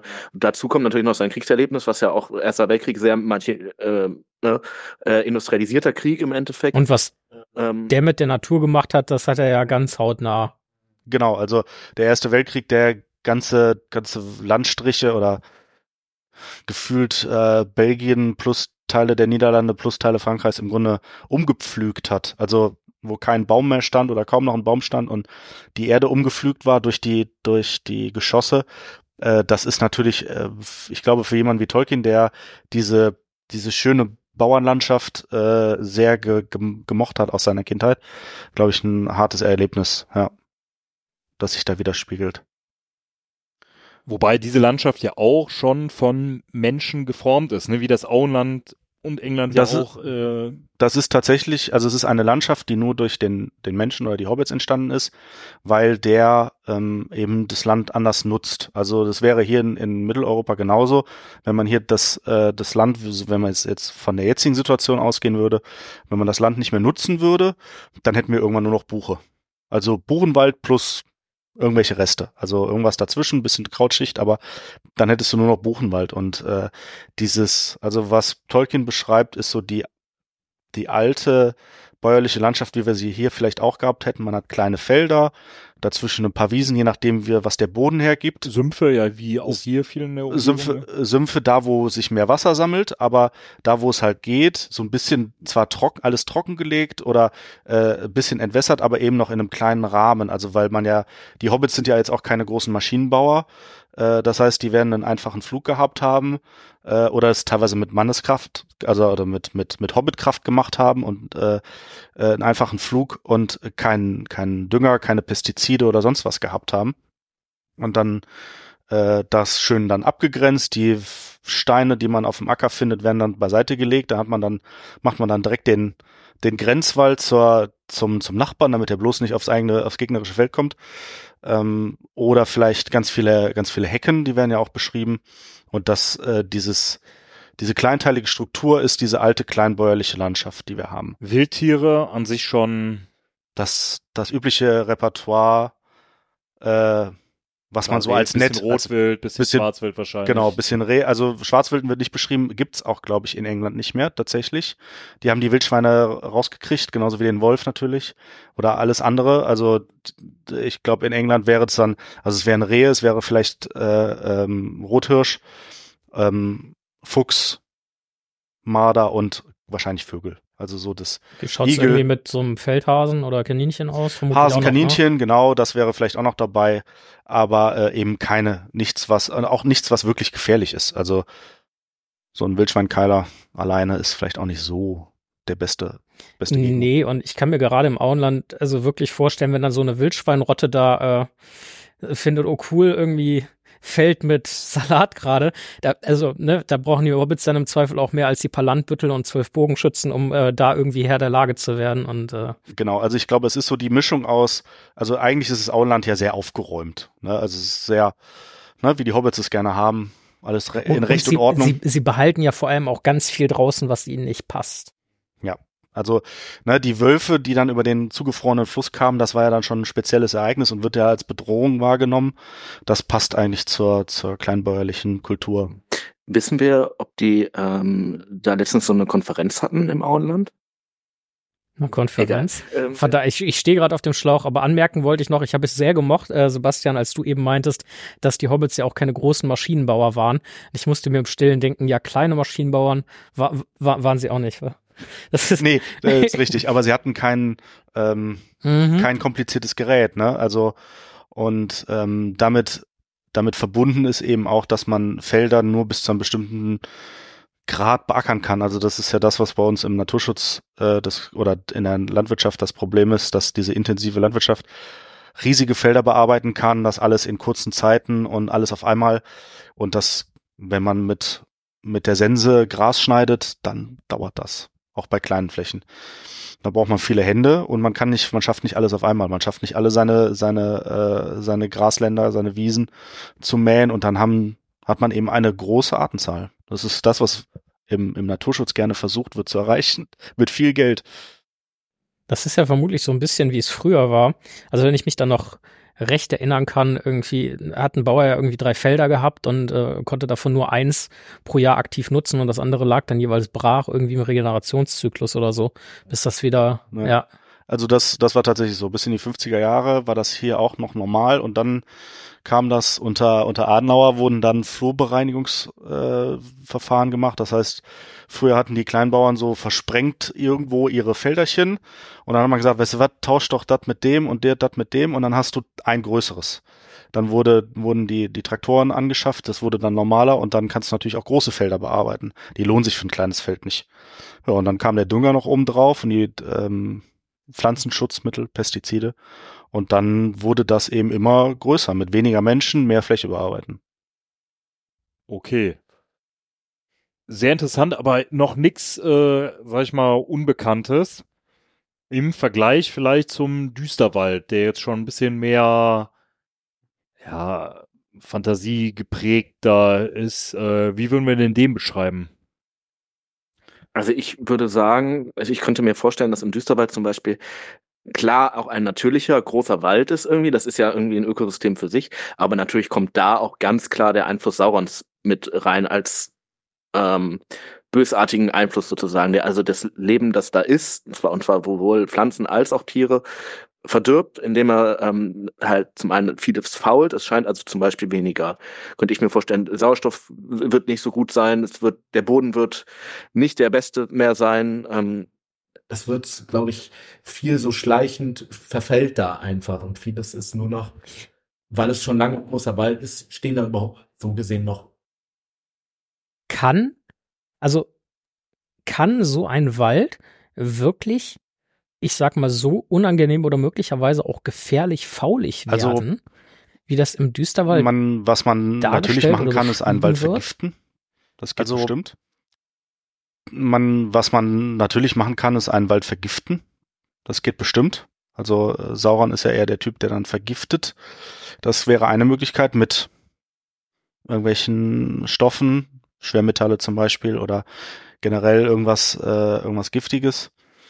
Äh, faulen könnte man natürlich auch, wenn, wenn man Bäume hat, die nicht so sehr mit Feuchtigkeit umgehen können.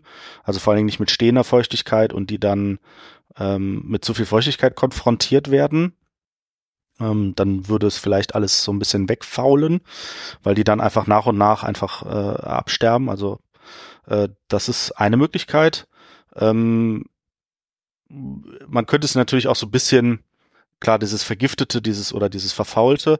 Man könnte natürlich auch einfach sagen, er ist irgendwie böser und un wird undurchdringlicher durch irgendwelche irgendwelche, irgendwelches Untergeströpp, also irgendwie Brombeere, Brennnessel, irgendwas, was, was vergiftet, was wehtut, äh, Elex, also dieser Dicht äh, auch einfach, ne? Dichter wird, also der irgendwas, was Stacheln hat, was Dornen hat oder was entweder, äh, was vielleicht mit Efeu über, wo die Bäume, die, die schönen Bäume mit Efeu überwuchert werden und langsam absterben, ähm, und Efeu ist ja dann auch ist giftig und so, dann kann es sein, dass vielleicht giftige Pilze dazukommen, irgendwie, ne, Fliegen, Fliegenpilz, Knollenblätterpilz, dass da irgendwas Giftiges kommt oder vielleicht auch giftige Pflanzen und so. Das kann natürlich auch sein. Von den Tieren, oder was heißt von den Tieren, aber von, die, ja, durch die Spinnen und so und durch dieses Wilde denke ich immer irgendwie an so einen Urwald, ne, an Amazonas, Regenwald oder so, wobei das ja, also ist natürlich auch gefährlich, aber irgendwie auch schön.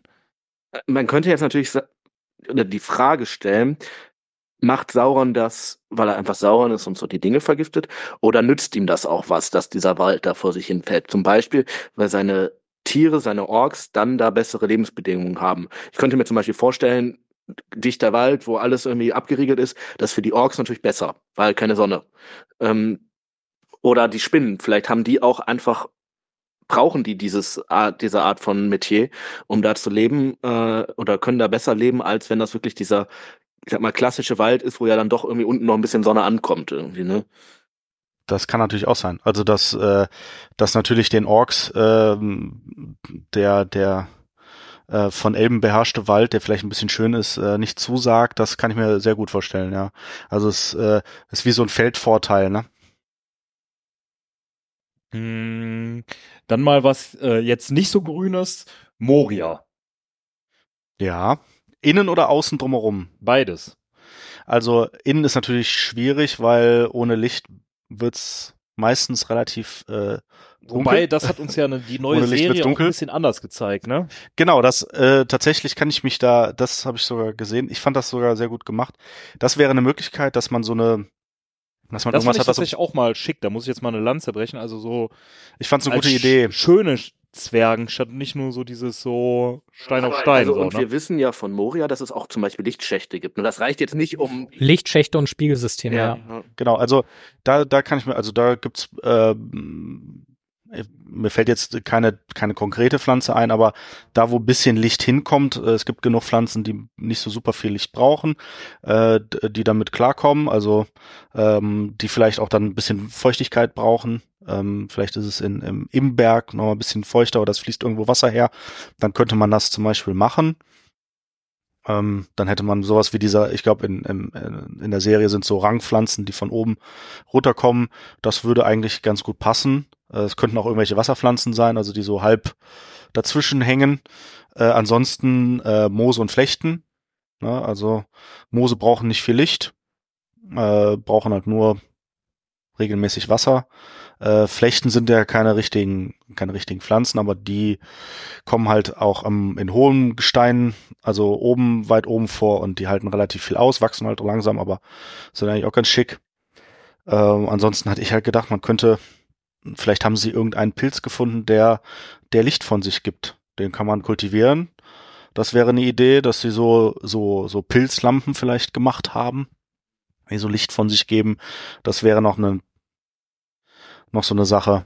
Also, ich weiß zum Beispiel von Tolkien, dass er sich dann in späteren Schriften auch Gedanken gemacht hat, ja, wie haben die eigentlich gegessen, die Zwerge, so, ne? Und ähm, dann irgendwann auch zu dem Schluss gekommen ist, wahrscheinlich, also zum Beispiel gab es wohl die Idee, dass es im zweiten Zeitalter, bevor die ganze Sache mit dem Ring passiert, dass die Zwerge äh, von Moria und die ganzen Menschen, die dann so östlich des Gebirges liegen, so eine Art Bündnis eingehen, von wegen Zwerge, wir schützen euch, wir, ähm, ihr seid hier in unserem Königreich und dafür betreiben die Menschen Landwirtschaft für die. ne? Klar muss man natürlich, wenn man das anfängt, dann überlegen, was passiert eigentlich, wenn diese Menschen nicht mehr da sind, weil Sauron da alles mit Krieg überzogen hat. Die verhungern ja nicht, ne? Aber ähm, also, Also das kann ich mir eigentlich ganz gut vorstellen. Ich finde, es passt auch zum, zur Art der Zwerge, die ja, sag mal, Gold, Kohle im, im Überfluss ja eigentlich scheffeln, äh, dass sie für Gold sich eigentlich alles kaufen, was es so im Um- Umland gibt. Das ist, sind ja dann auch noch, auch so auch noch Händler. sind, ne? also genau, dass, äh, dass die, die große Landwirtschaft vielleicht drumherum äh, passiert und äh, sie im Grunde nur die Produkte abnehmen und dann vielleicht weiterverarbeiten. Ähm, was theoretisch gehen würde, da sind wir jetzt bei der, bei der Welt drumherum, ähm, wäre so eine Art Almenwirtschaft. Wir sind im Gebirge weiter oben, da hast du dann vielleicht keine, du hast jetzt nicht wirklich Möglichkeit, da große Mengen Getreide anzupflanzen, aber mal Viehhaltung, Käseherstellung wäre so eine Möglichkeit, also Vieh, Käse und Fleisch wäre so eine, ähm, eine Variante. Es würde meiner Meinung nach zum Zwergen ganz okay passen. Mhm. Äh, ansonsten hat man halt um Moria rum äh, wahrscheinlich so äh, Nadelwald, Kiefern, Fichten. Ähm, das ähm, könnte auch sein äh, Kiefern, also so ähm, Pinien, ne, Pinienkerne kann man ja, äh, ist ja dann auch eine Möglichkeit. Ansonsten, Also Zwerge quasi die ersten Essenshipster Mittelerdes. Ja. solange es kein grünes Essen ist, ne? Ja, ja grünes Genau. Feldkorn wäre jetzt der Klassiker für Pinienkerne eigentlich. Ähm, am langen See. Das ist jetzt noch ein bisschen was für dich, oder? So mit äh, Wasser und äh, Ja, tatsächlich. Äh, ich habe allerdings den Hobbit echt lange nicht mehr gelesen, deswegen bin ich mir da nicht so 100% sicher. Also ich, ähm, äh, es gäbe zwei Möglichkeiten. Entweder hat der Nährstoffe drin oder er hat keine Nährstoffe drin. Weil wenn, ich würde allerdings eher sagen, dass das ein, ein, ein See ist, wo auch Nährstoffe eingetragen werden, weil ein Zufluss kommt ja aus, aus dem Wald. Das heißt, er wird vielleicht äh, äh, totes Material mit einbringen und das sind dann äh, einerseits Nährstoffe, aus dem Berg kommen, kommen Mineralien ähm, und natürlich die Menschen leben da. Die werden drumherum auch noch irgendwo Landwirtschaft betrieben haben und dadurch, dass sie im See ja wirklich äh, leben, hat man natürlich auch menschlichen, menschliche Reste, die eben das Wasser düngen. Das ist am Ende alles Dünger, sind alles Nährstoffe. Und dann gab es vielleicht auch einen gewissen Fischreichtum. Also viel Fisch gibt's eigentlich immer dann, wenn auch ein paar Nährstoffe vorhanden sind. Deswegen wäre so ein, so ein, so ein Alpensee, der total klar ist, aber total, min, also total nährstoffarm, da ist nicht viel mit Fisch. Also nicht mengenmäßig. So, vielleicht haben die auch Fische in Netzkäfigen gehalten. Also ich gehe schon davon aus, äh, gerade mit der mit der beschriebenen Umgebung und deiner Erklärung ähm, und weil die Menschen da ja auch ich sag jetzt mal verhältnismäßig zahlreich gelebt haben, dass das schon eher nährstoffreich ist und du drumherum auch fruchtbaren Boden hattest. Genau. Und dann hat man dann äh, am Rand vielleicht auch ähm, Binsen und Schilfgürtel, also so Rohrkolben, der dann äh, in, in weiten Teilen wächst. Das könnte dann von der einen Seite aus sein. Es gibt äh, alle möglichen Varianten. Also Schilf, Schilfgürtel wäre so eine gute Variante. Ähm, vielleicht auch irgendwie leichten, leichteren Wald und innen drin äh, vielleicht Wasserpflanzen. Also äh, vielleicht auch mal irgendwo Seerosen oder ähm, äh, andere Unterwasserpflanzen, also so Wasserpest oder sowas. Dann hat man auch, dann hat man, dann hat man vielleicht auch Wassergeflügel, die das, also Enten oder so, die dann äh, da nach, äh, nach Futter suchen, die man dann wieder jagen kann. Wissen wir, was das mit dem Ökosystem eines Sees macht, wenn da ein riesiger Drache drin liegt? Äh, das wären sehr viele Nährstoffe auf einmal. Wenn du Pech hast, gibt der dir. Dann äh, eutrophiert der, also dann hat er einen Überschuss an Nährstoffen auf einmal. Dann äh, hast du eine, eine Algenblüte, weil Algen sehr gut darin sind, sehr schnell Nährstoffe umzusetzen mit ein bisschen Sonnenlicht und äh, die gehen irgendwann wieder kaputt. Dann hast du einen Sauerstoffmangel und dann kippt dir der See um. Dann hast du wiederum, dass die Fische sterben. Also das wird leider nicht beschrieben. Vielleicht gab es danach nicht nur eine richtige Katastrophe, sondern auch eine Ökokatastrophe. Oh je, das bestimmt alles passiert. Wir fragen bei den nächsten Tolkien-Tagen einfach mal nach. Ja, der arme das fließt dann ja auch alles irgendwann runter da, wo dann sein Wein herkommt. Ne, das ist ja vielleicht. Oh, oh, oh. Ja, wie hätte man vielleicht mal, wie, wie entsorgt man am besten einen Drachen? Ja. Wie kompostiert man den Drachen?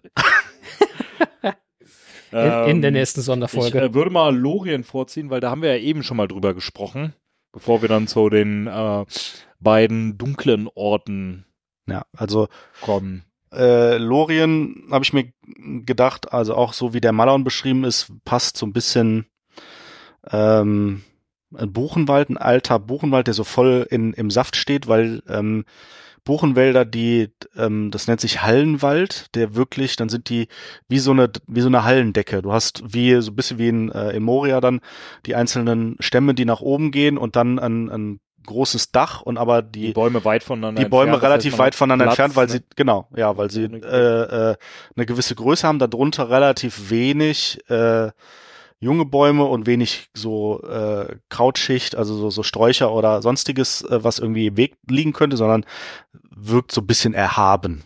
So. Und das passt eigentlich so ganz gut zu den erhabenen Hochelben. Da kommt dann auch ein bisschen Licht noch manchmal rein und so und äh, da wächst aber unten drunter jetzt nicht so super viel. Mhm. Hat das einen Einfluss, dass das ein recht wasserreiches Gebiet ja auch ist? Ich meine, da fließt der Anduin lang, großer Fluss, und andere Flüsse münden da ja in den, vom Gebirge kommt in den Anduin rein. Ja, also allzu Wasser, obwohl, ja, Buche ist so in der Mitte, also allzu wasserreich sollte es nicht sein, weil das Buche jetzt auch nicht verträgt. Ähm, aber ähm, äh, so eine gewisse also dass immer auch Wasser vorhanden ist. Also so ganz, also trocken mag sie auch nicht. Das würde eigentlich äh, deswegen auch ganz gut passen, so in der Mitte.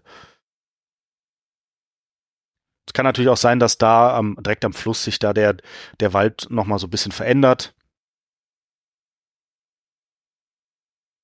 Ähm, kommen wir zu Isengard. Vorher, nachher, vorher, Mitte, nachher.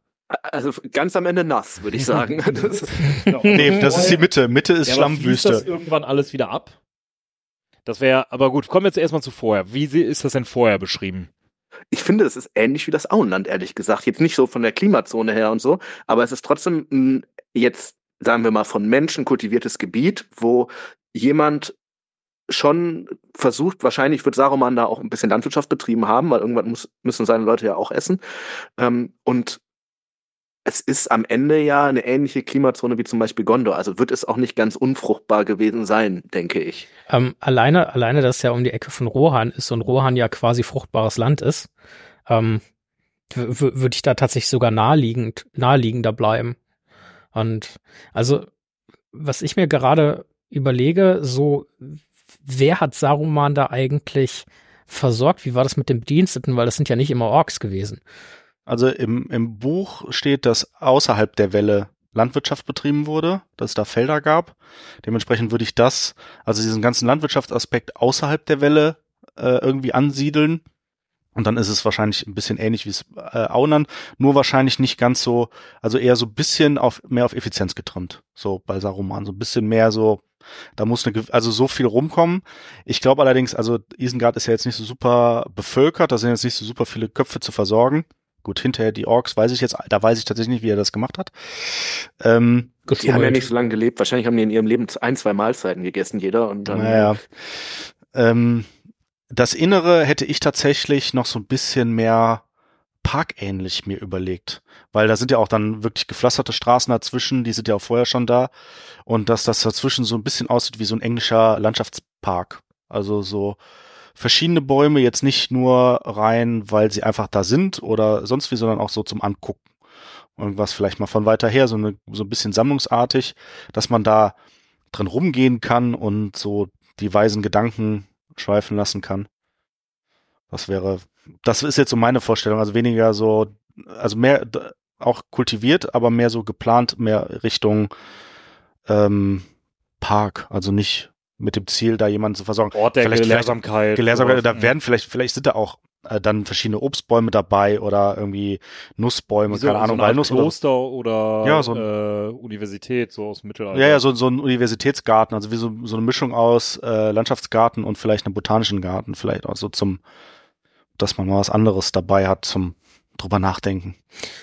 Ja gut, und im Endeffekt, nachdem äh, Isengard, also Saruman wurde böse, dann kamen die Orks, was auch immer die wohl angebaut haben mögen. Ähm, und dann, äh, Industrialisierung kaputt und dann ja, dann kamen ja ein paar äh, aufgebrachte Pflanzen, ein paar, paar aufgebrachte Pflanzen und äh, haben das Gebiet da großräumig bewässert und äh, ja, was, was könnte danach, also damit passiert sein?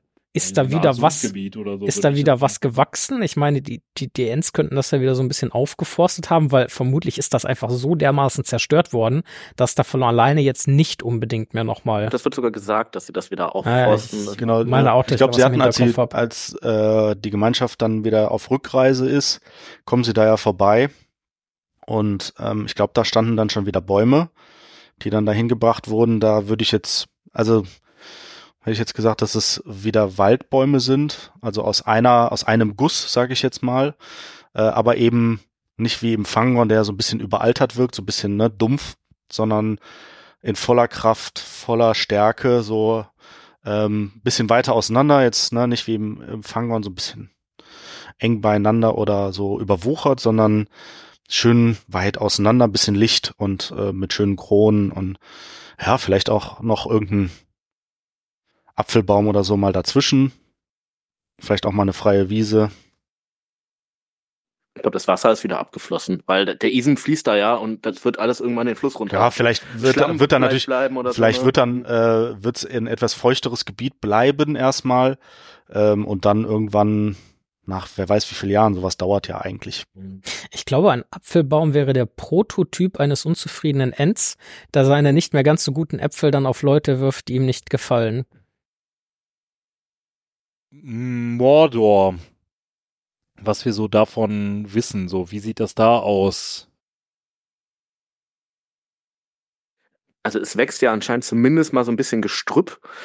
Mm, Es gibt Fliegen, das wird explizit gesagt. äh, und ansonsten ist das sehr unwirkt. Äh, wie sagt man das? Un Unwirklich, ja. ja, ja. Also ja, das ist ja natürlich die, die Beschreibung der Lebensfeindlichkeit an sich. Also ähm, Mordor, viel wachsen wird da nicht. Ähm, ich glaube, beschrieben sind irgendwelche bösen, Bösen halt Ranken. Schon, ne? ja, bösen, genau, der Vulkan ist das eine, das heißt, man hat zwar vielleicht viele Mineralien, die da ständig rauskommen, aber Lava ver verbrennt halt auch einfach alles, was irgendwie im Weg ist. Dementsprechend hält sich da halt auch nichts wirklich. Ähm, also äh, paar, also es wird irgendwas Rankiges mit bösen Dorn beschrieben. Da könnte man jetzt wieder an irgendwas Brombeerenartiges denken, was ja dann auch so ein bisschen Sch äh, Schlingpflanzen, also was sich einfach festsetzt oder irgendwie klettenmäßig, aber ähm, es ist natürlich schon ein harter Standort, da bleibt nicht viel. Vielleicht hat man irgendwelche, auch wieder irgendwelche bösen Pilze, wobei das Gebiet ja eigentlich relativ trocken ist. So super viel Wasser ist es nicht und wenn, ist es kein schönes.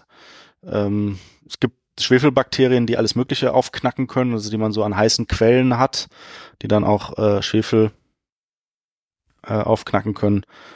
Und vielleicht noch irgendwelche Flechten wieder, die ähm, damit klarkommen. Und vielleicht irgendein hartes, stechendes Gras oder so, so Ja. ein Borstgras oder so. Also das scheint zumindest auf der Ebene von Gorgoroth so zu sein. Ne? Wir wissen ja schon, dass es im Süden vom Mordor dieses N- Nurnenmeer gibt, wo dann auch so ein bisschen Landwirtschaft wohl betrieben wird für Saurons Sklaven und so weiter.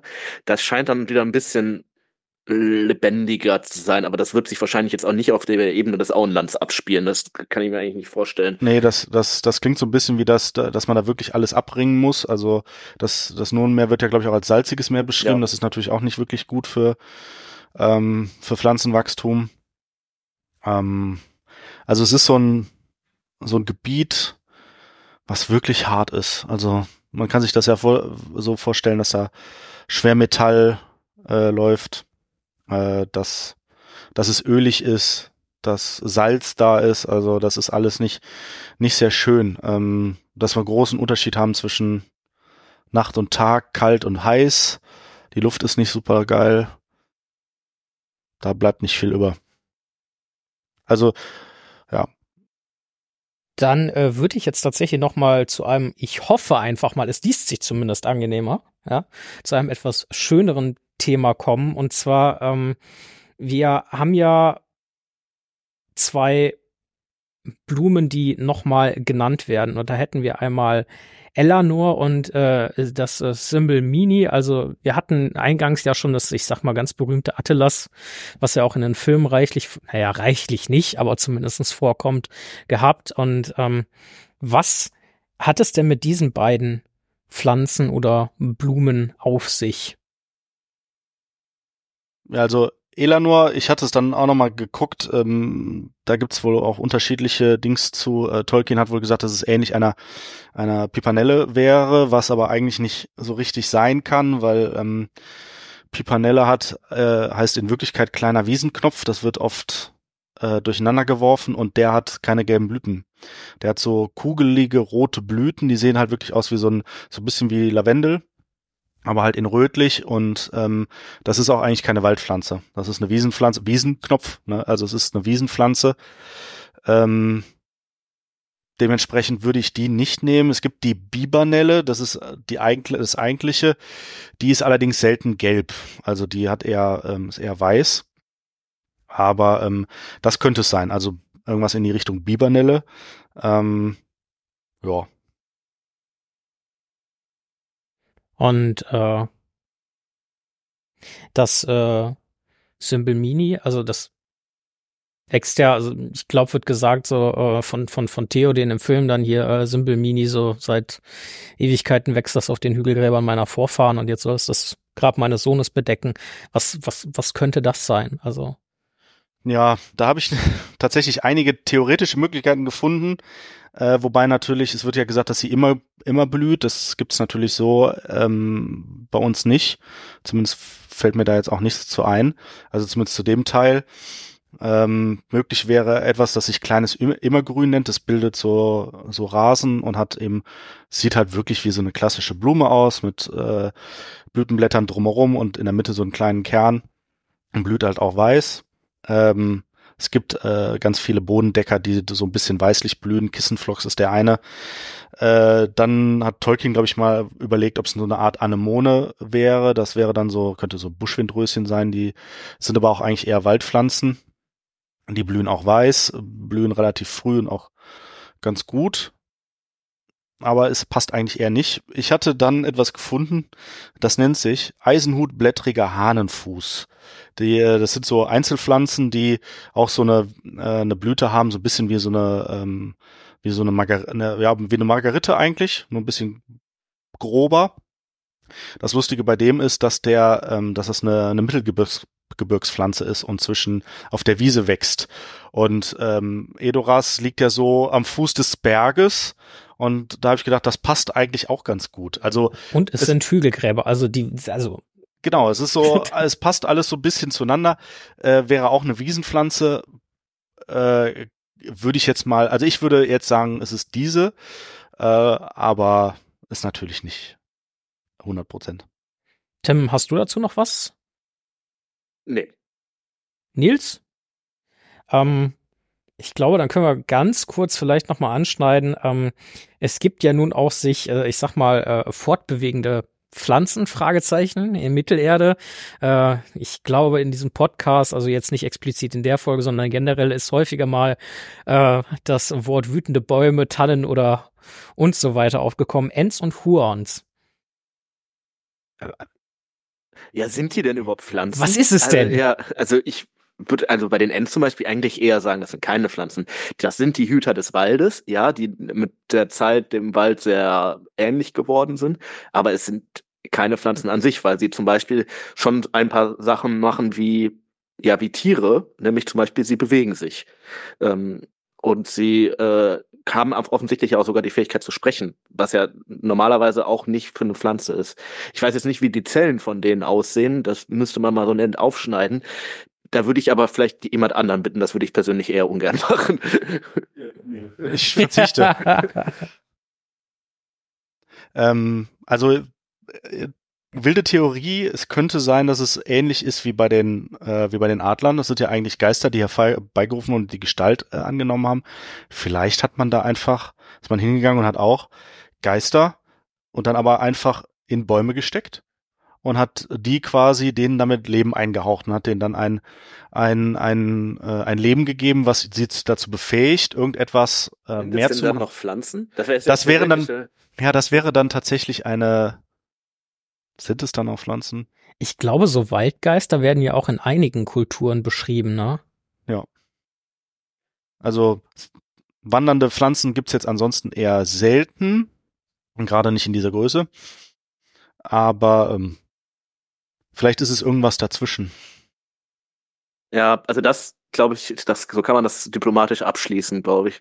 Also klar haben die auch Eigenschaften von Pflanzen, so, ne, das Aussehen werden oft für Pflanzen ja auch gehalten, weil man denkt, das sind Bäume. Ja, ob sie das jetzt sind. Also sie haben nicht, also es ist nicht so eindeutig beschrieben wie bei den Adlern ist eben zum Beispiel, da ist es ganz eindeutig. Man hat einen ganz klaren Organismus, den man kennt, der positiv besetzt ist. Ähm, tatsächlich wird ja auch, also ähm, im, im Gegenzug dazu gibt's ja die, die Werwölfe, die aber auch nicht wirklich beschrieben worden sind. Das sind ja auch nur Geister, die in irgendwelche Körper eingekerkert werden und dann irgendwie zur Raserei führen. Da weiß man ja auch gar nicht, was ist eigentlich der Ausgangsorganismus. Sind das wirklich Wölfe? Oder sind es Menschen oder Elben oder, oder, äh, oder Orks anderes, oder irgendwas dazwischen oder wieder irgendwas gekreuztes? Wissen wir ja auch nicht so genau. Also vielleicht sind die, die Ends dadurch irgendwas dazwischen geworden. Ähm, dann würde ich sagen, kommen wir zu unserer allseits äh, beliebten Abschlusskategorie. Ein Zauberer kommt nie zu spät. Und auch wenn Gandalf vielleicht nicht der äh, Waldzauberer schlechthin ist, da äh, würde man ja eher den lieben Radagast assoziieren. Und äh, naja gut, ich denke, Saruman scheidet da sowieso komplett aus, weil also früher ist er zwar gern gewandert, also aber dann hat er einiges doch mit Wald zu tun. Das kann man ihm jetzt schon. Äh ja, aber leider nicht im positiven Sinne. Ja. Er hat sich auch nie wirklich dafür interessiert. Naja, wie auch immer. Also ähm, Gandalf und die Pflanzenwelt. Wir wissen, dass Gandalf zumindestens dem Pfeifenkraut wirklich sehr zugetan war. Ebenso diversen Fressalien, die alle, alle möglichen Völker bereitgestellt haben. Ähm, ja, ich weiß nicht, hat er hat er sich mal irgendwie gedacht, boah, ja, ich bin ja schon lange und alt, ich suche mir doch irgendwie so ein Häuschen, baue dann selber was an oder ich gehe noch mal zurück nach Valinor und bedanke mich bei Yavanna, ey, du hast ja wirklich eine tolle Pflanzenwelt kreiert, so Gandalf und die Pflanzen und die die Fauna Mittelerdes quasi. Ja, Merkt er überhaupt, dass sie da ist? Ich glaube, er merkt das schon, dass die da sind. Er hat ja zum Beispiel anscheinend auch ein ziemlich gutes Verhältnis zu den Ents. Ne? Und das hätte er wahrscheinlich nicht, wenn er nicht ein Ab, du kannst ja jetzt nicht zur Pflanzenwelt gehen und sagen Ents, wo wir eben Ja, festgestellt ja, haben, dass sie eigentlich Mich hier selber, mir, mir selber. Aber äh, es scheint irgendeine Connection zu geben. Zum Beispiel sind ja die ganzen Völker, die, sag mal, eher so sein Ding sind, zum Beispiel die Hobbits und die Elben, auch eher naturverbundenere Völker, als es die Menschen oder die Zwerge sind. Ja, also ich würde ihn, also Baumart hat ja gesagt, er wäre der einzige Zauberer, dem etwas an Bäumen liegt. Das, da würde ich jetzt mal sagen, er hat ein, ein grundsätzliches Interesse selbst an sowas ein, Einfachem äh, wie einen Baum, den man und gar nicht als nur als aus aus Effizienzsicht, also was kann man damit machen, Feuer bauen äh, oder Speere basteln oder sowas, sondern als, glaube ich, als Organismus. Und ähm, ich glaube, Gandalf hat schon äh, gewissen Grundrespekt einfach für alles, was lebt, alles Gute, was lebt, also alles Positive und dann glaube ich, dass, also dem Pfeifenkraut ist auf jeden Fall zugetan. Da wird er auch kiebig, wenn er länger nichts kriegt. Ich hätte jetzt auch nichts mehr. Dann hoffen wir, äh, dass euch die Folge genauso gefallen hat wie alle anderen Folgen, natürlich auch. Und äh, solltet ihr noch irgendwelche Anregungen zur äh, Fauna Mittelerdes haben oder sagt, boah, da, da wäre ich gern mal hingefahren und hätte mir das angeguckt. Vielleicht seid ihr Waldpflanzen, Wasserpflanzen, was auch immer Pflanzen affin, vielleicht auch Genusspflanzen. Das ist ja, wir sind ja auch der Podcast der Genussmittel, Vergenusswurzelung. Ähm, dann, äh, ja, meldet euch doch einfach gerne bei uns. Und ja, lieber Sebastian, sehr, sehr cool, dass du da warst. Ich fand's ultra interessant und wie jedes Mal, wenn wir Gäste hier haben, gibt's einfach noch mal einen Haufen neuer Blickwinkel, wo ich mir denke, ja, interessant, bin ich nicht drauf gekommen. Geil, dass sich Leute Gedanken darüber machen und dann hier sitzen und sich mitteilen. Ähm, ja, mega, dass du da warst. Du kannst gerne wiederkommen. und äh, Auf jeden Fall. Und äh, ja, Nils und Tim, wie immer, es war mir eine Freude. Ja, ich, wir kommen, glaube ich, auch gerne wieder. Ja, das hoffe ich doch. Ähm, ja, von, sehr schön, sehr schön, freut uns. Und von mir noch, Nächstes Mal müssen wir vielleicht ein bisschen die Unterwasserwelt besprechen. Ne? Da gibt's ja jetzt auch einiges Neues zu aufgrund äh, der Serie. Das ist wahr. Äh, die See hat immer recht und Steine sinken runter. Das ist hängen geblieben. Das, ähm, das ist, glaube ich, ein Thema, wo man auch sehr viel spekulieren kann und muss, weil dafür gibt, dazu gibt es, glaube ich, meines Und wie viele Nähr Der Wächter. Oh, der Wächter im Wasser, ja. wie, wie, Gut, wie nährstoffreich sind eigentlich Seeungeheuer, die äh, in der Serie vorkommen. Naja, von mir noch der ganz obligatorische Aufruf, ihr Lieben da draußen, lest die Bücher, hört die Hörbücher, schaut die Filme, ähm, schaut auch mal in die Serie rein, dann wisst ihr bei einigen Sachen, wovon wir sprechen. Dafür reicht es auf jeden Fall und äh, hört natürlich sehr, sehr gerne weiter uns, also hört die Ringe, ein unerwarteter Podcast. Vielen Dank. Tschüss. Ma macht es gut.